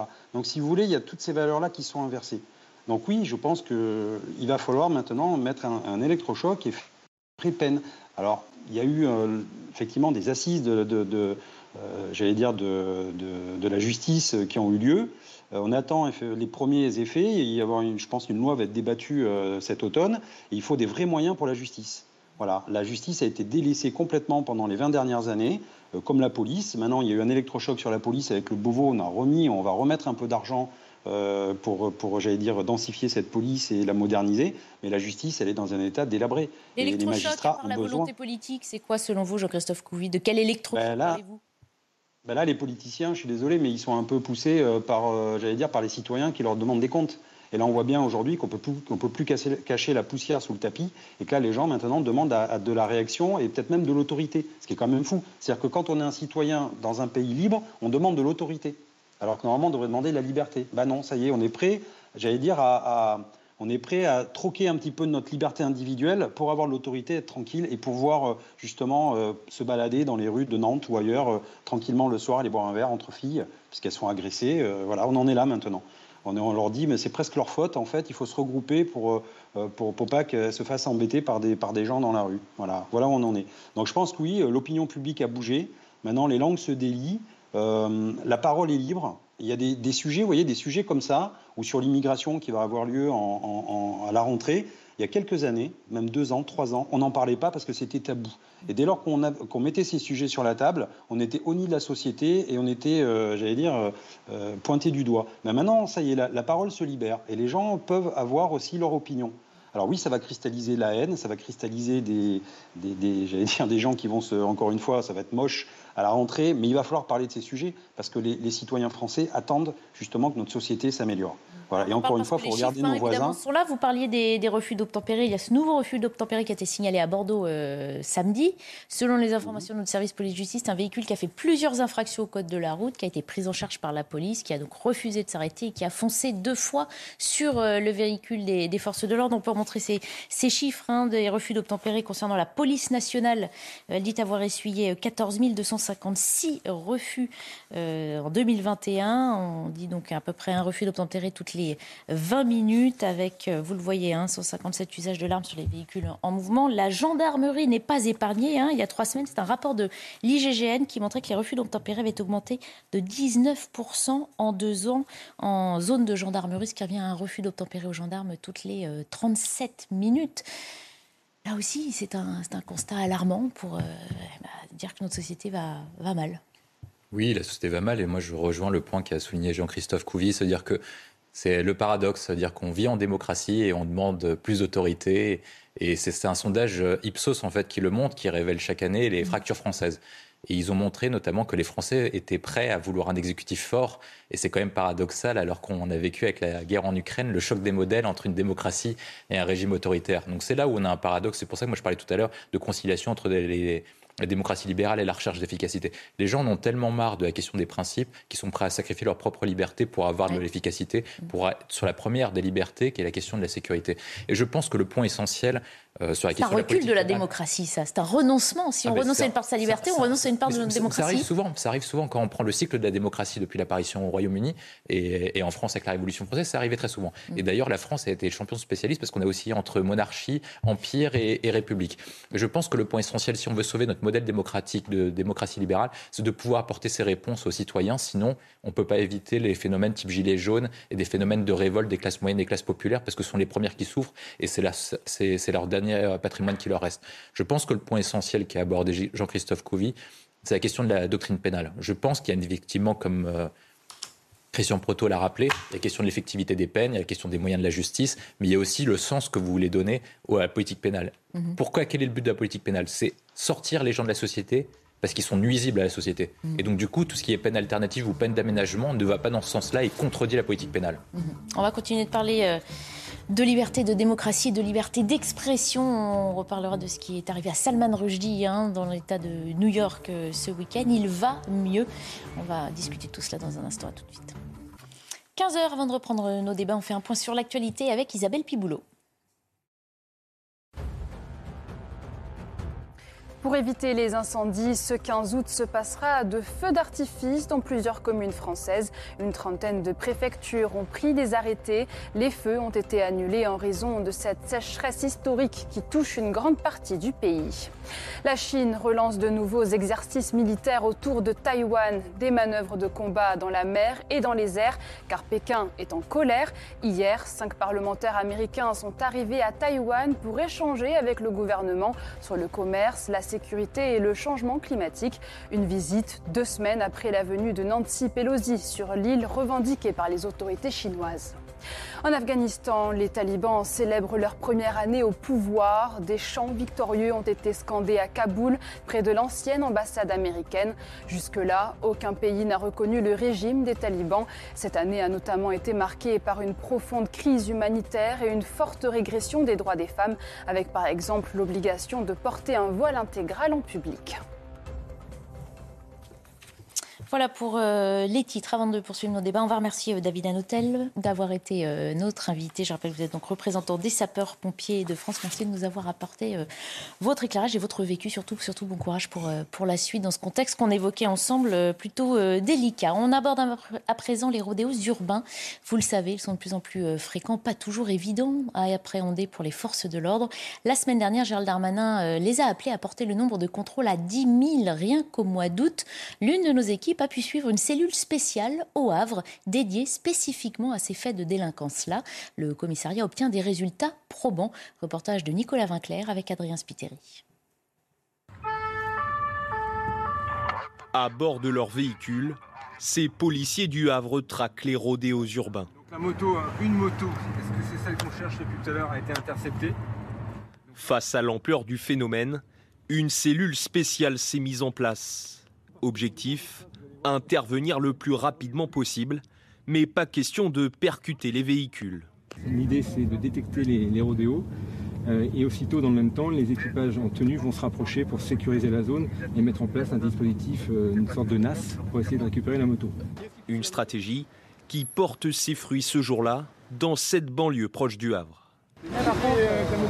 Ouais, j'étais à pied avec la moto. Ces gens donc, euh, ont été interceptés par la police municipale alors qu'ils poussaient leur moto. Ils ont fait la moto euh, dans le parc qui est à côté. Donc euh, on est dans, le cadre du rodéo.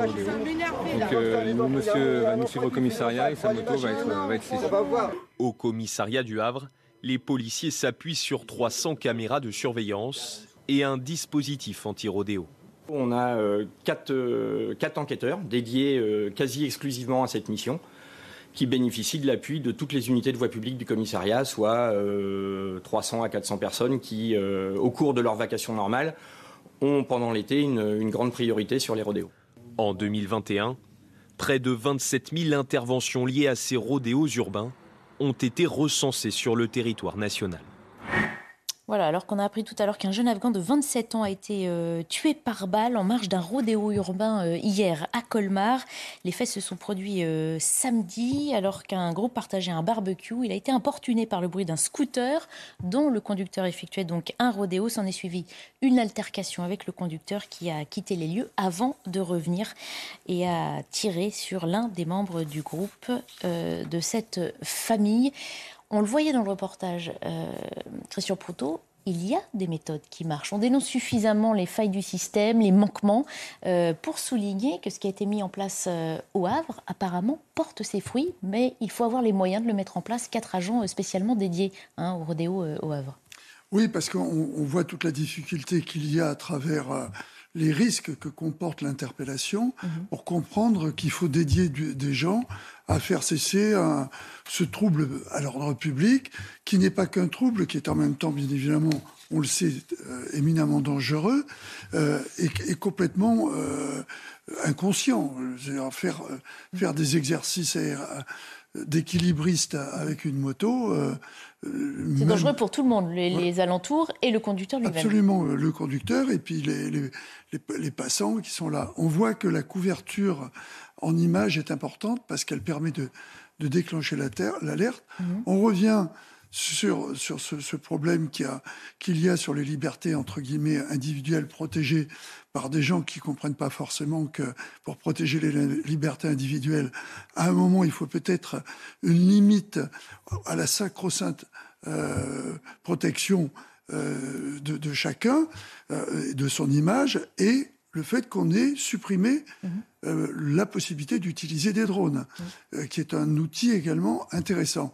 Mais également par rapport à ce phénomène, qui est un phénomène de bande, il y a quelque chose qui est passé sous les radars, c'est le fait que la Cour de cassation ait validé une décision de la Cour européenne sur le, ce qu'on appelle les données mobiles, mhm. c'est-à-dire la consultation des données mobiles, qui ne sont pas des, le fait de, vous espionner, mais de savoir qui communique avec qui.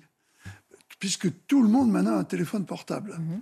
Or, cette, ce texte va diminuer à la fois au niveau des parquets, mais et, de facto au niveau des enquêteurs, à ce moment la possibilité d'utiliser les, les, données mobiles pour faire des recherches de proximité. Mhm.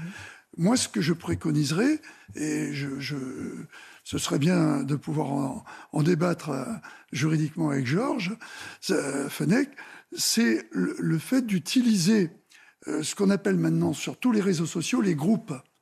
Parce que le groupe, c'est déjà une bande. Alors, je pense qu'il devrait y avoir une liberté plus grande pour les enquêteurs sur le contrôle des groupes, sans qu'on considère qu'il y ait une atteinte individuelle. Parce qu'on n'a pas le droit en France, on n'a pas le droit de, Le phénomène de bande est contrôlé. Euh, l'association de malfaiteurs, mhm. et en l'occurrence, amenée à se rassembler pour commettre des délits, c'est une association de malfaiteurs. Mhm. Euh, se réunir au téléphone pour dire tiens, on va faire un faux incendie, mhm. on va faire venir les pompiers sans prendre aux pompiers, aux policiers ou aux gendarmes, c'est une association de malfaiteurs avec l'ouverture d'une information permanente donnant cette possibilité de pouvoir euh, euh, s'intéresser au groupe, on aurait les noms et les positions. Maintenant, il faudrait que le législateur euh, ne mélange pas tout. Ça serait très bien. On va se tourner vers Jean-Christophe Couvi qui est toujours en direct avec nous. On l'évoquait hein, dans ce reportage au Havre. Il y a des méthodes qui fonctionnent. Il faut avoir les moyens de mettre les agents dessus. Euh, vous avez vu ce reportage, vous en, vous en félicitez, j'imagine, et vous appelez à ce qu'on bah. mette en place ces cellules euh, ailleurs en France? Bah bien sûr, en fait, ce qui, on voit bien que le nerf de la guerre, c'est la coordination des forces, quoi, voilà. Et, euh, et, encore une fois, on a des enquêteurs spécialisés. D'ailleurs, comme à Paris, sur les bandes, il y a des groupes, il y a un groupe spécialisé qui a été créé pour étudier le phénomène de bande et lutter contre le phénomène de bande. Et on voit bien que quand on y met des, personnels qui se spécialisent là-dedans, qui connaissent les codes, qui connaissent les us et coutumes, effectivement, c'est beaucoup plus facile. Euh, et après, on identifie. Donc, on est toujours sur le régime de la preuve. Euh, donc, on doit apporter les preuves euh, à la magistrature pour qu'effectivement les gens soient condamnés. Donc, le plus dur, c'est ça c'est de récolter les preuves, de monter le dossier et d'amener ces preuves-là. Donc euh, ça prend un peu de temps, effectivement. Euh, les gens, des fois, ne comprennent pas pourquoi on n'arrive pas tout de suite. Alors quand on fait un système de NAS, parce qu'on a assez de, de dire, véhicules de police pour justement encadrer, essayer de, voilà, d'interpeller euh, la moto ou les voitures qui font du rodéo, ben, effectivement, ça se passe bien. Après, on a les stop sticks, ce qu'on appelle, c'est-à-dire c'est comme des petites airs portables où on peut, on peut les mettre pour essayer de crever les pneus et de faire ralentir le, j'allais dire, les voitures. Euh, maintenant, euh, encore une fois, derrière, c'est quelle va être la réponse pénale par rapport à ces gens-là. Euh, et encore une fois, il faut frapper et au portefeuille, parce que quand on peut se payer des motos, parce qu'elles ne sont pas toutes volées, hein, mais quand on peut se payer des motos, c'est que l'argent vient de quelque part. Et souvent, quand on sait que peut-être que les parents, effectivement, sont, j'allais dire, touchent des, des, voilà, des, minimums sociaux, je ne sais pas comment ils font pour payer les motos. Donc, quelque part, c'est encore une fois l'argent des stupes et c'est tout un argent euh, souterrain il faut mettre le paquet, j'allais dire, d'autres ministères, notamment les douanes, notamment les impôts, etc., euh, pour euh, justement lutter contre ces phénomènes et, l'argent souterrain. Comme on parle toujours des moyens, Jean-Christophe, comme on parle toujours des moyens alloués à la police ou affectés, distribués, euh, est-ce qu'on peut se poser la question pourquoi ça s'est mis en place au Havre euh, C'est la volonté. Le Havre a plus de, plus d'effectifs? Est-ce que ce qui est possible au Havre ne l'est pas forcément ailleurs en France bah, à l'heure actuelle? bah Parce qu'au Havre, bah parce qu'au Havre, il y a peut-être un chef de service qui a eu l'intelligence de monter, j'allais dire, une cellule spécialisée et qui s'est donné les moyens, effectivement de, lutter contre, contre ce fléau. Et peut-être que dans d'autres départements, ça n'a pas été fait. Alors peut-être que maintenant, ça va se faire. Peut-être que c'était aussi, euh, j'allais dire, vous savez, des fois, on, met des, on, a des, qu'on appelle ça, des, des, commissariats tests. C'est-à-dire qu'on teste des nouvelles fonctions de travailler sur certains commissariats. Euh, on le fait pour les, pour les cycles horaires, on le fait pour certaines, euh, voilà, certaines opérationnalités. Donc là, ça a été mis en test peut-être sur le Havre. Et effectivement, derrière, on peut le dupliquer sur d'autres centres un peu plus gros. Voilà, donc euh, c'est une très bonne, euh, très bonne initiative. Au contraire, on voit bien que le policier, comme je dis souvent, vous savez, la police, c'est 10% d'action et 90% euh, de, de, réflexion. Voilà, on a eu l'intelligence de dire on va monter un système et on, on va lutter en amont. Voilà, donc c'est encore une fois, c'est très bien. Maintenant, j'espère que derrière, effectivement, la magistrature va suivre, et je pense qu'ils vont suivre, mais, et mettre vraiment un coup d'arrêt. Et communiquer là-dessus, c'est très important aussi de communiquer là-dessus, pour montrer que l'État, justement, euh, a pris le problème en, j'allais dire, en, cours et traite ce problème-là. Mhm. Voilà. William Tay, on parle d'un autre phénomène de société dont on parle euh, régulièrement hein, euh, dans l'actualité, c'est rodureux urbain, avec parfois eh bien, des initiatives qui, fonctionnent bien. Oui, il faut féliciter quand il y a des initiatives qui fonctionnent bien. Le, le rodéo est un phénomène culturel. Il y a même un film qui fait, qui, qui donne, le mauvais exemple, on va dire. On va sur des ennemis euh, cinéphiles. Et qui dit que le, le rodéo est un phénomène culturel et qui montre ce point-là. Je pense que les jeunes qui font du rodéo au fond du rodéo maintenant, mais comme il jouait au foot euh, il y a 10 ans ou comme il joue au basket il y a 20 ans. C'est une tendance de mode pour pouvoir s'intégrer au milieu social qui est celle de la loi des gangs et celle des caïds. Non, mais il y a deux choses. On peut faire de la moto sur une route sans opportunité, non, mais le, sans opportuner personne. Hein, euh, moi, je, moi, je pense à On peut aimer la vitesse. Que euh. le, le motocross, c'est pas leur spécialité. C'est qu'une grande partie du bloc mm. le fait pour suivre un mouvement. Mm. Et en fait, le fait pour être cool dans le gang. Et c'est comme un peu, moi je décris le même phénomène, c'est un peu comme dans le phénomène de GTA. Mm. Il commence au début à faire du rodéo et à provoquer la police. Et puis petit à petit, il monte dans l'échelon et dans le modèle social alternatif qui est celui des territoires perdus de la République. Une fois qu'on a dit ça, il faut pouvoir euh, répondre au phénomène. Je pense que pour conduire et endiguer le phénomène du fléau du rodéo, parce que c'est la question qui est posée, je pense qu'il faut que pour ces personnes-là, faire du rodéo leur coûte plus cher que ce que ça pourrait leur apporter. Mm. Quand je dis que ça leur apporte, c'est monter dans, dans leur groupe social. Et pour que ça leur coûte plus cher, il y a deux interventions à faire une au préalable, et une, ce qu'on appelle l'intervention, et une a posteriori. Sur la question a posteriori, parce que je partage l'avis de Christian, il faut mettre tous les moyens, éventuellement celle des drones et celle des, du flicage sur les réseaux sociaux. Et pour ça, il faut qu'on se mette d'accord avec les différentes plateformes. Et quitte à les contraindre, euh, il faut entamer une action diplomatique à leur égard, quasiment, parce qu'ils se comportent quasiment comme des États vis-à-vis des différentes plateformes et des réseaux sociaux, il faut leur dire, quand on est l'État français, en l'occurrence président de la République ou ministre des Affaires étrangères, si par cas vous voulez encore pouvoir exercer en France, et eh ben, vous, on fait un deal, on fait une contrepartie. Vous donnez certaines informations lorsque le juge le demande ou éventuellement les policiers, et par cas vous avez encore le droit d'exercer en France. Sinon, on peut interdire. C'est bien qu'on n'a pas envie de se fâcher avec des GAFA. Hein. Oui, bah, je pense qu'il faut peut-être parfois se fâcher avec certaines personnes pour ensuite après avoir une relation durable qui, qui est meilleure. ça concerne aussi les vies de couple. Et ensuite, après, sur la question a priori, là, on ne sera pas d'accord avec Christian. Moi, je pense qu'il faut faire un choc psychologique, notamment comme au Royaume-Uni, pour permettre aux policiers, une fois qu'ils sont formés à ces méthodes d'intervention, de pouvoir percuter alors justement, c'est ce qu'on voulait souligner aussi à travers ce reportage. Là, il n'est pas question de tamponnage, justement, hein, dont on a longuement parlé sur ce qui se fait euh, au Royaume-Uni, mais pas pour les rodéos, pour les vols à l'arraché, et que cette technique de NAS euh, peut aussi très bien fonctionner sans avoir ces techniques euh, plus frontales. Parce que la question que vous posez, c'est comment endiguer le fléau. Ah Donc moi, je pense qu'il faut faire de la... Non, mais il y a l'intervention, effectivement, il y a le suivi après. Moi, je pense qu'il faut faire tout ça. Il faut faire tout ça d'un coup. Et une fois que vous faites tout ça, les jeunes, parce que j'ai traîné avec eux, j'ai même joué au basket avec eux quand j'étais plus jeune, mmh. et eh ben je sais comment ils font fonctionner. Ils vont se dire, ah bah tiens, si par cas je le fais, euh, et que je risque d'être blessé ou d'être interpellé, et qu'ensuite après on agit et que je prends des sanctions lourdes, contraventions, et surtout auxquelles les parents sont euh, comptables des actions du mineur, alors forcément c'est beaucoup moins cool de faire du rodéo et peut-être qu'on va se remettre euh, au sport et qu'on va jouer, on va jouer sur le terrain plutôt que de faire les malins sur le rodéo. Jean-Christophe Couvi, vous y croyez ces méthodes que prônent, ces méthodes de bon sens, on va dire, hein, et d'éducation que prône William Tay? Ou c'est naïf bah, sur Non, c'est pas naïf. Bah, ça, prouve qu'on est justement, on est tous humains. On a envie que, nos enfants soient bien éduqués, c'est normal. Après, sur le sur le choc tactique, euh, on émet beaucoup de réserves parce que encore une fois, enfin, j'allais dire en, Grande-Bretagne, c'est compliqué parce que ça n'a pas été fait sur des rodéos. Ça a été fait vraiment sur des vols à la tire, sur sur des, des, des gros délits. Euh, donc là, euh, l'opinion publique était aussi prête à, j'allais dire, à ce que les policiers tamponnent et puissent blesser, voire tuer, euh, parce qu'il ne faut pas oublier que les policiers peuvent créer cet accident. Le gamin ou la personne sur la moto tombe mal, elle n'a pas forcément de casque. voilà. En fait, ça n'a pas arrêté totalement. Ça fait baisser de 36%. C'est énorme, mais ça n'a pas arrêté totalement non plus les, fuites de ces individus sur, sur les deux roues. Après, il y avait aussi, ils sont adaptés parce que la délinquance s'adapte. Ils se sont dit, si on a des casques, ils nous fait chuter. Quand on n'a pas de casque, on nous fait pas chuter. Donc en fait, du coup, ils mettaient plus de casque. Donc vous voyez, il faut faire attention aussi à, ce qu'on dit. Et puis, euh, j'allais dire, moi encore une fois, bien réfléchir parce que pour utiliser les voitures, pour taper comme ça sur des deux roues ou d'autres voitures, il faut quand même une certaine maîtrise. Il faut qu'on puisse faire de la formation en amont. Il faut aussi que les policiers euh, j'allais dire, ça se fasse sur la base du volontariat, parce que tous les policiers n'ont pas la charge mentale euh, ou émotionnelle pour aller comme ça euh, faire tomber quelqu'un, faire chuter un individu, parce qu'il faut vivre avec ça. Et encore une fois derrière, la sécurisation toujours juridique, mais encore une fois, le jour où ça va mal se passer, ben, ça va mal se passer, pas pour la police, pour le policier qui a, qui a fait chuter la personne. Et cette personne-là, ce collègue-là, sera tout seul face à la barre en train de témoigner. Et derrière, il y aura, je vous le dis, hein, ni hiérarchie, mhm. ni, euh, ni, instance policière pour le défendre, et encore moins la fonction, l'opinion le, publique, parce qu'il sera seul face à la justice et avec les médias. Voilà.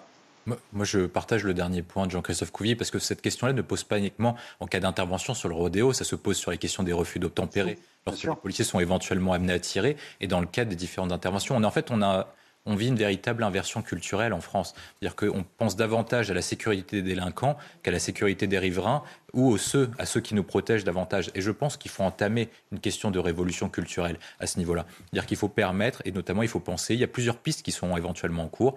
On en a pensé une seule, c'est la question, on a pensé à plusieurs, pardon. C'est la question éventuellement de créer une question d'immunité pénale pour les policiers, comme mmh. pour le président de la République dans l'exercice de ses fonctions. Et par contre, on peut revenir, parce qu'ensuite on va me dire État policier, mmh. mais l'immunité pénale du président de la République peut être contestée notamment par la Haute Cour de justice. Donc éventuellement, on peut mettre un truc similaire pour les policiers dans ce cas-là. Le deuxième point, c'est peut-être alléger les procédures lorsqu'un policier fait usage de son arme sur les questions de procédure auxquelles le policier est mis à pied, il est suspendu, etc., le temps de l'enquête. Et puis surtout raccourcir les délais de jugement, parce que notamment lorsqu'il y a des incidents, les policiers doivent vivre avec cette question-là pendant 5, 10, 15, 20 ans. Et je pense qu'on ne peut pas leur accorder une charge mentale supplémentaire, sinon on aura toujours les mêmes questions qui vont revenir sur la question des recrutements des, policiers, sur la question du quête de sens, etc.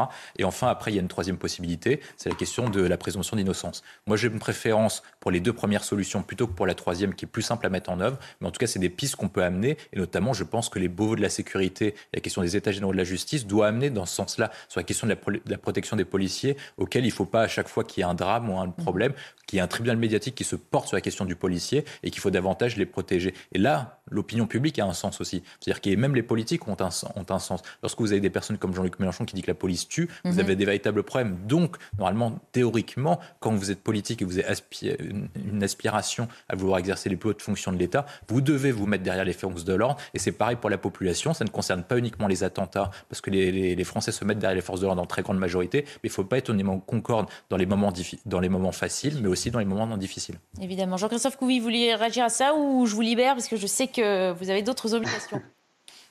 Oui, non, juste pour dire qu'effectivement, euh, nous, on a besoin de, soutien, mais comme tout à l'heure, mes collègues pompiers, enfin, je veux dire, c'est vrai que les pompiers, euh, on les applaudit là, euh, partout en France, parce qu'ils mettent leur, vie en danger pour sauver, encore une fois, les forêts, les enfin, lutter contre les incendies. Ils ont leur moment de gloire, comme on l'a eu nous en 2015 suite aux attentats. Et à un moment donné, le lendemain, on va les caillasser, on va essayer de les, les percuter, et comme les policiers. Donc voilà, la France est très schizophrène là-dessus. Euh, alors pas tous les Français bien sûr, mais euh, une partie de nos Français.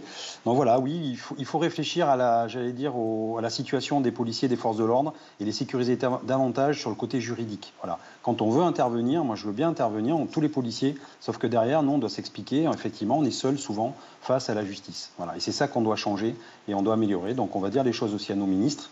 Vous inquiétez pas, on ne va pas se, priver de leur dire ce qu'on pense. Merci. Merci beaucoup Jean-Christophe Couvi d'avoir participé à nos débats. Christian Proutot, il faut effectivement mieux protéger les policiers. C'est un peu toujours le... D'un côté, que la justice fasse son travail, de l'autre, que les policiers se sentent plus soutenus aussi bien juridiquement.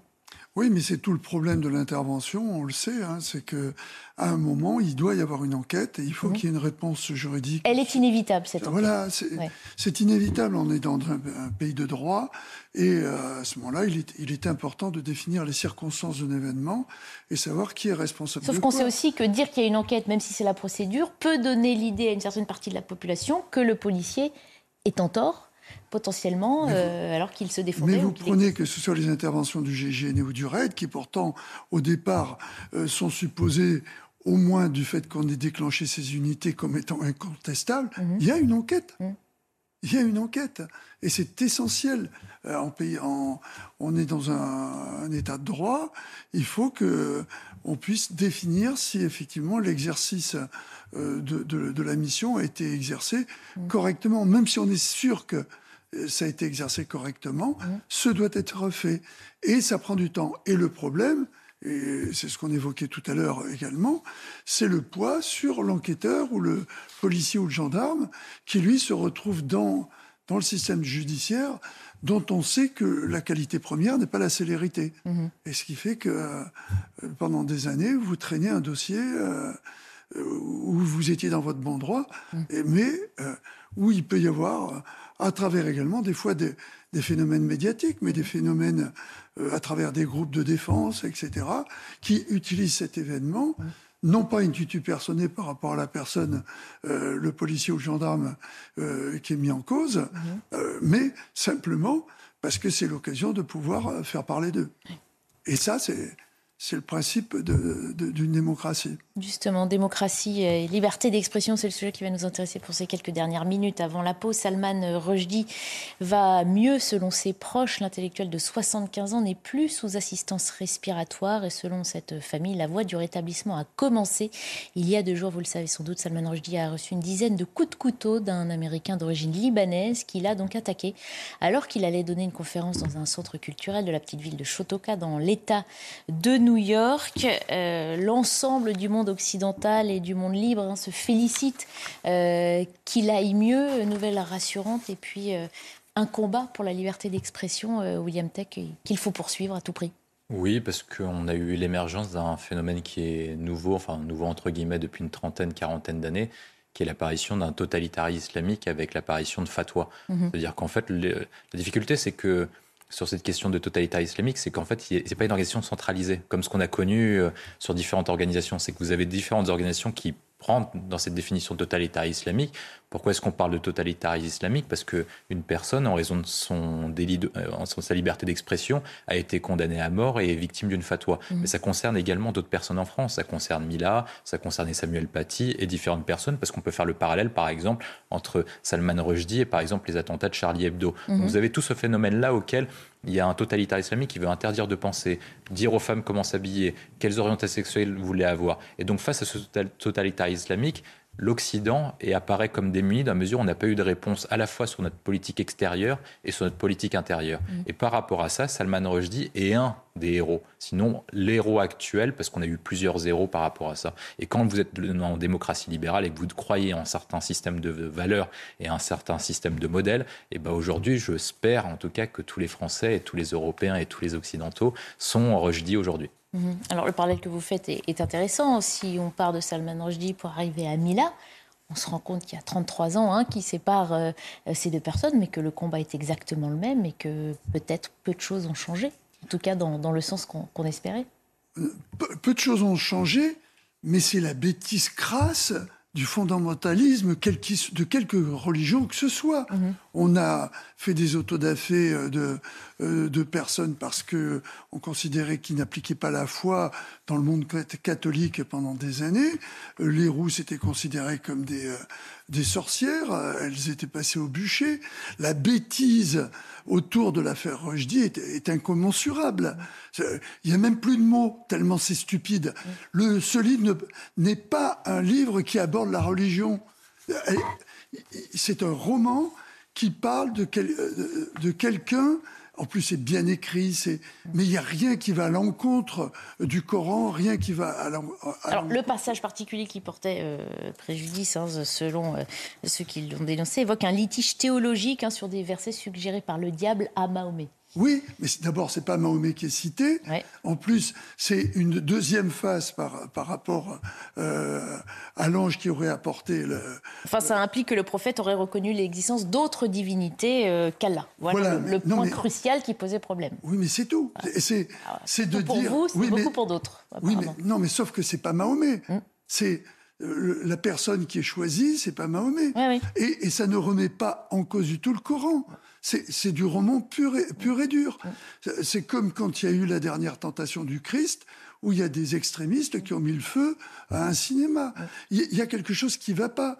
Vous avez euh, un, événement euh, dont on ne se souvient pas, mais qui est du même ordre, qui était Magid Mahfouz, qui, était, euh, qui a été prix Nobel de littérature, le seul à écrire en, en langue arabe, qui était un Égyptien, qui, parce qu'il avait écrit un livre en 59, qui également euh, évoquer une possibilité que sur telle partie du Coran, on pouvait euh, penser euh, d'autres choses à travers un livre qui était un livre qui parlait des enfants de la Médina, mhm. qui était juste par rapport au rapport entre les, la jeunesse et la religion, qui n'était pas du tout contre la religion, qui ne mettait pas en cause la religion, mais qui avait été considéré comme un livre euh, qui ne devait pas être lu et qui atteignait à l'image du prophète, mmh. il a reçu lui aussi un coup de couteau en 94. Mmh.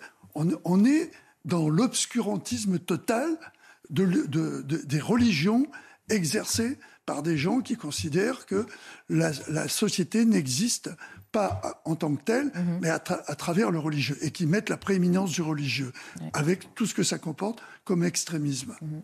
Il y a, la difficulté, c'est que l'islam, contrairement à d'autres religions, n'est pas une organisation centralisée. C'est-à-dire qu'il n'y a pas une seule vérité, ou en tout cas une seule interprétation du texte du texte religieux. Quand vous avez un problème sur la religion catholique, le pape, euh, en tout, en tout cas, peut mettre des édits pour dire une interprétation du texte euh, de la Bible. Là, vous n'avez pas ce, point-là sur la question de l'islam, dans la mesure où, en fait, chaque, il n'y a pas d'organisation centralisée d'une part, et puis chacun, chaque imam est capable d'interpréter euh, le Coran à sa façon. Et puis, au sein de, du monde musulman, vous avez deux courants, les chiites et les sunnites, ce qui pose une difficulté en termes de primauté et de quels sont les textes. Et puis, moi, je rajouterai un autre point, c'est la question, notamment parce que vous aurez pu me dire que dans d'autres organisations, il n'y a pas d'organisation centralisée, dans d'autres religions aussi. Là, je pense qu'il y a un point particulier sur la question du monde musulman, c'est qu'en fait, il y a une confusion entre religion et pouvoir. Mm. C'est-à-dire que sur Al-Qaïda, la religion mène des combats pour gagner un pouvoir au sein du niveau local. C'est pareil en Iran et c'est pareil dans d'autres organisations. Et c'est tous ces types-là qui conduisent notamment à ces types de décisions. Parce qu'en fait, chaque fatwa est lancé contre Mila ou contre d'autres personnes pour gagner une influence auprès de sa communauté et devenir plus populaire. Et celui qui va devenir le plus radical, ça donne une course à la radicalité pour celui qui gagnera le plus de combats. Le fanatisme religieux est un poison. De toute façon, on précise aussi que l'Iran hein, a démenti tout lien avec euh, l'assaillant. Et puis, dernière information, sachant que, sachez que 34 après leur sortie, les versets sataniques ont, un regain d'intérêt. Hein, c'était euh, le livre le plus vendu sur une célèbre euh, plateforme euh, sur la journée d'hier. C'est vrai que les plus jeunes aussi ont peut-être à cœur de savoir de quoi on s'agit. Et c'est un acte politique, en l'occurrence, d'acheter les versets sataniques aujourd'hui sur ces questions. On fait une courte pause et puis on poursuit nos débats. On acquiert un nouvel invité. A tout de suite.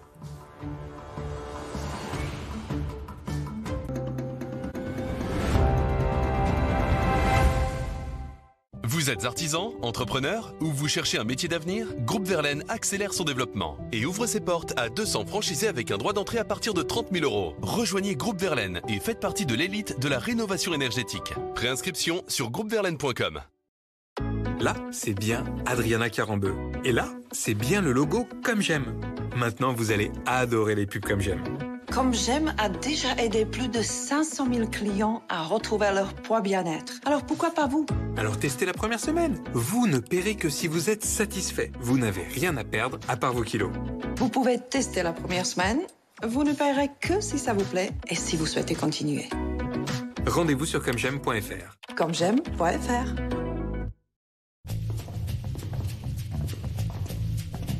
Et s'il existait un endroit super sécurisé?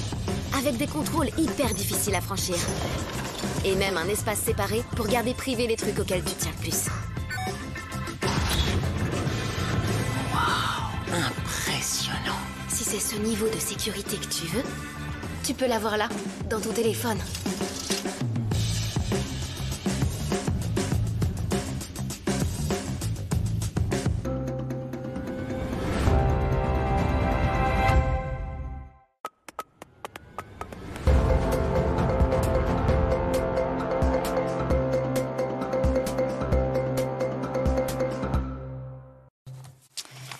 Les interruptions sont courtes euh, l'été sur euh, CNews, mais on est ravis d'être euh, en votre compagnie. On accueille sur ce plateau un nouvel invité, François Bernard Huyghe. Bonjour. Bonjour. Vous êtes directeur de recherche à l'IRIS. Vous allez participer à nos débats d'actualité. On va d'abord s'arrêter sur les principaux titres de l'information avec Isabelle Piboulot. En Arménie, une explosion hier a fait au moins six morts et une soixantaine de blessés. Le drame s'est produit dans une zone commerciale de la capitale Erevan. Un incendie s'est déclenché et un bâtiment s'est effondré. Au moins 15 personnes sont portées disparues, prises au piège dans les décombres. L'origine de l'explosion reste indéterminée, mais la piste d'un attentat a été exclue.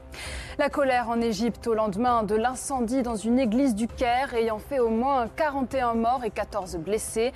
Les Égyptiens fustigent la négligence des autorités et demandent justice. Des témoins du drame accusent les secours d'avoir attendu 1h30 avant d'intervenir. Le feu a été déclenché par un court-circuit d'un climatiseur pendant une messe asphyxiant les victimes.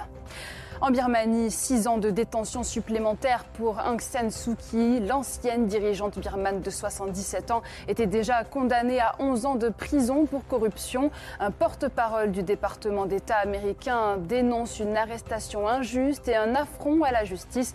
Prix Nobel de la paix en 1991, elle a été inculpée d'une multitude d'infractions par la junte au pouvoir depuis le coup d'État de février 2021. On revient sur euh, ces différentes agressions à l'égard des pompiers et des euh, policiers à. Une nouvelle attaque a visé euh, des policiers ce week-end dans le quartier des Baudottes. Dans la nuit de vendredi à samedi, un groupe d'individus a lancé des pierres sur une voiture qui patrouillait. Les deux fonctionnaires de police ont été légèrement blessés. Les agresseurs n'ont pas encore pu être identifiés. Le parquet de Pobigny a d'ailleurs confirmé qu'il n'y avait pas d'interpellation pour le moment. Ce serait bien que chacun euh, se respecte. Enfin, moi, ça fait très longtemps que j'habite là et non, je me sens pas en insécurité. Euh, il y a quelques incivilités, mais, euh, mais sinon, voilà, pas particulièrement. Ça dépend des, de, comment on dit, des quartiers. Parce que moi, je suis juste derrière l'église Saint-Martin, au niveau de l'ancien commissariat. Donc là-bas, c'est vraiment calme, c'est une zone vraiment tranquille. Mais, et la police fait toujours des, rondes, hein, de toute façon. Maintenant, ça dépend si on a Baudot. Généralement, c'est Baudot qui. Hein. Même ici, ça chauffe, mais c'est Baudot. Dans, dans, toutes les villes, hein. c'est euh, nouveau. maintenant. les jeunes, maintenant, c'est comme ça. Maintenant, ils sont comme ça. Voilà. Hein. Ils n'ont rien, ils n'ont plus rien, ils n'ont pas de travail, ils n'ont pas rien du tout. Moi, j'habite dans une zone pavillonnaire, donc on va dire que je suis dans une zone euh, à part qui n'est pas dans les cités. Mais euh, on ne peut pas être totalement en sécurité, même si on est dans ces zones-là. Puisque vous voyez que je, je suis en train de passer devant la cité, puisque je vais faire mes courses. Donc on ne peut pas être totalement en sécurité. C'est pour ça que, effectivement, la solution, il faut la trouver pour tout le monde. Pas seulement pour ceux qui habitent les cités, même ceux qui sont dans les environs. Ça, ça concerne tout le monde, et même toute la France, finalement. François Bernard on l'entend à travers ces sentiments euh, d'habitants euh, de ce vent. Ce qui est terrible, c'est qu'on semble, pour une partie, expliquer ce qui se passe et d'autres s'y faire, simplement. Euh, ça montre bien que la population française, une partie, pense bien qu'il n'y a pas de solution, ou qu'en tout cas, le pouvoir politique ne va pas la trouver tout de suite pour apaiser les quartiers. Écoutez, apparemment, ces gens qui ont l'air très sympathiques, oui, sont, dans la, sont dans la résignation face à un phénomène qui est particulièrement euh, inquiétant par ses dimensions culturelles, je dirais ça se passe sur un territoire. Hein. Il, y a, des bandes, ils ont un territoire, là ils sont les chefs, et là ils défient les flics, là ils défient les pompiers, euh, euh etc. Donc euh, s'il y a un territoire, il y a une hiérarchie, hein. on mhm. doit être euh, plus ou moins haut dans la, la, hiérarchie de ceux qui caillassent les policiers ou, ou qui font du, du rodéo, et donc c'est un, un, peu plus un moyen d'ascension sociale apparemment, mhm. ou, de, ou de gain de, de prestige, et puis ça ça devient un rituel, quoi. Mm. C'est ce reportage, euh, on, on, l'entend tous les jours pratiquement. Mm. Hein. Il y a, euh, voilà, il y a eu euh, un accrochage avec la police ou il y a eu une provocation pour les faire venir. On s'y résigne, on l'accepte parce qu'on n'a pas d'autres bah, moyens de lutter. Alors, c'est un terrible constat d'échec. Hein, on est bien d'accord. Si apparemment, on n'a pas trouvé la solution euh, ni en amont ni en aval. Quoi, hein. euh, on n'a pas trouvé la solution dans une répression euh, suivie qui découragerait ces gens-là, et on l'a pas trouvé non plus en amont dans des contacts avec la population ou un rôle de l'éducation nationale qui découragerait de ce genre de choses. Ceci dit, quand j'ai dit ça, j'ai pas dit grand-chose parce que moi, je n'ai pas la solution. On a l'impression que tout le monde est d'accord pour faire le même ah oui, c'est le même constat, on le fait depuis des années d'ailleurs. Quand il s'agit des solutions, il y a des pistes, mais qui ne sont soit pas poursuivies, soit pas appliquées. Euh, c'est très oui, euh, effectivement. Alors, euh, bon, il y a euh, certaines pourraient se, trouver quand même du côté de, de la répression, de la justice, de la construction de, de prisons. Il y a peut-être, on pourrait peut-être s'inspirer également de quelques, de quelques exemples étrangers. Il y a mhm. certainement des choses à faire dans l'urbanisme et du côté de l'éducation nationale. Mhm. Mais encore une fois, une fois que j'ai dit ça, facile à dire. Quoi. Mhm. Christian Proto, la police nous dit souvent euh, qu'elle est encore qu'elle n'est plus que la seule à aller encore dans certains quartiers difficiles. Et dans le même temps, on le voit bien, quand elle y va, elle essuie attaques, agressions, euh, blessures il faut voir le verre, euh, à moitié plein, à moitié vide. On a raison de continuer à y aller, même si on n'arrive pas à endiguer la violence. Euh, si on y va. Ah s'il y, a confrontation, c'est parce qu'on y va alors qu'on n'y allait plus. Il hein. ne mm. faut pas, faut pas se voiler la face. Donc c'est de la reconquête euh, républicaine qui est quand même en marche. Avec cette, ce terme de reconquête qui me paraît un peu fort, mais qui explique bien au moins qu'il y a l'avantage, mm-hmm. à travers les mots, de dire qu'on n'y était plus. Mm. Donc il euh, n'y a, pas à conquérir normalement. C'est la place normale de l'État. Or, si l'État n'y est plus, euh, je reprends la formule classique, la nature ayant horreur du vide, il y a quelqu'un d'autre qui reprend l'autorité. Et c'est à, travers le phénomène des petites bandes. Et il y a quelque chose qui est plus, même plus embêtant. Si c'était simplement par rapport à l'occupation du territoire, mm. mais c'est également l'expression d'un désœuvrement où tout d'un coup, on joue aux gendarmes et aux voleurs mm. et on veut expulser du territoire celui qui n'a pas sa place et on lui fait comprendre. Mm. Et comme en plus, à travers les réseaux sociaux, euh, tout le monde fait sa petite image et devient le caïd du coin. Ah mais eux, ils ont fait ça, nous, on fera pareil. On, a cette compétition imbécile entre des bandes euh, qui sont ou désœuvrées ou qui, euh, qui travaillent dans la rapine, qui en plus veulent gêner les, les empêcheurs de, bricoler et, de faucher en rond, que sont les policiers ou les gendarmes. Donc c'est bien la présence de l'État qui manque. Alors après, je suis d'accord euh, avec François Bernard sur la, problématique que pose la chaîne qu'on évoque à chaque fois avec William, qu'il va falloir derrière tout ça remettre en place. Et ça, cette problématique, si elle est simplement prise sur cinq ans, c'est-à-dire par rapport à un quinquennat, si on parle d'un quinquennat, ou par rapport à, des élus euh, comme les maires, c'est pas suffisant. On repart de tellement loin qu'il faut, il faut remettre en place tout un tas de choses. Et je donne un exemple tout bête. Regardez la place que... Moi, je ne sais pas, je ne veux pas jouer, c'était mieux avant, mais la place qu'avait le sport à une certaine époque dans l'éducation nationale, c'était important. Les compétitions qu'il y avait. Alors, tout, on me dira. Le sport, la culture, le dialogue, le lien social, tout simplement. Mais l'aspect, euh, disons, l'accès au sport, mhm. euh, il est cher maintenant. Si vous voulez inscrire un enfant faites l'expérience. Hein. Vous voulez inscrire un enfant au foot. Alors, je ne parle même pas du tennis. Hein. Euh, on peut jouer au foot euh, dans une cour euh, sans être inscrit dans un club de sport. C'est quand, même hein, mieux, qu'ils soient encadrés. il y avait des animateurs, il y avait effectivement des. Oui, mais. Ce qu'on appelle aujourd'hui des grands frères, mais dans. Non, non, mais les grands frères, c'était une autre vision. dans le sens éducatif du terme. Non, non, mais, au tout début. Là, je parle effectivement de l'encadrement sportif tel qu'il pourrait être maintenu, ne serait-ce que par rapport à l'obligation mhm. qu'il y a déjà d'aller à l'école et de se retrouver dans une confrontation euh, sympathique entre équipes et faire un peu de gymnastique, etc. Mhm. Donc c'est devenu le parent pauvre. Euh, Il y, a, y, a un truc qui est pas normal et ça devrait être gratuit. Moi j'ai encadré une salle de judo pendant des années. Les, les, les, les enfants qui n'avaient pas les moyens de payer... C'est déjà, déjà gratuit. Comment? C'est déjà gratuit pour eux.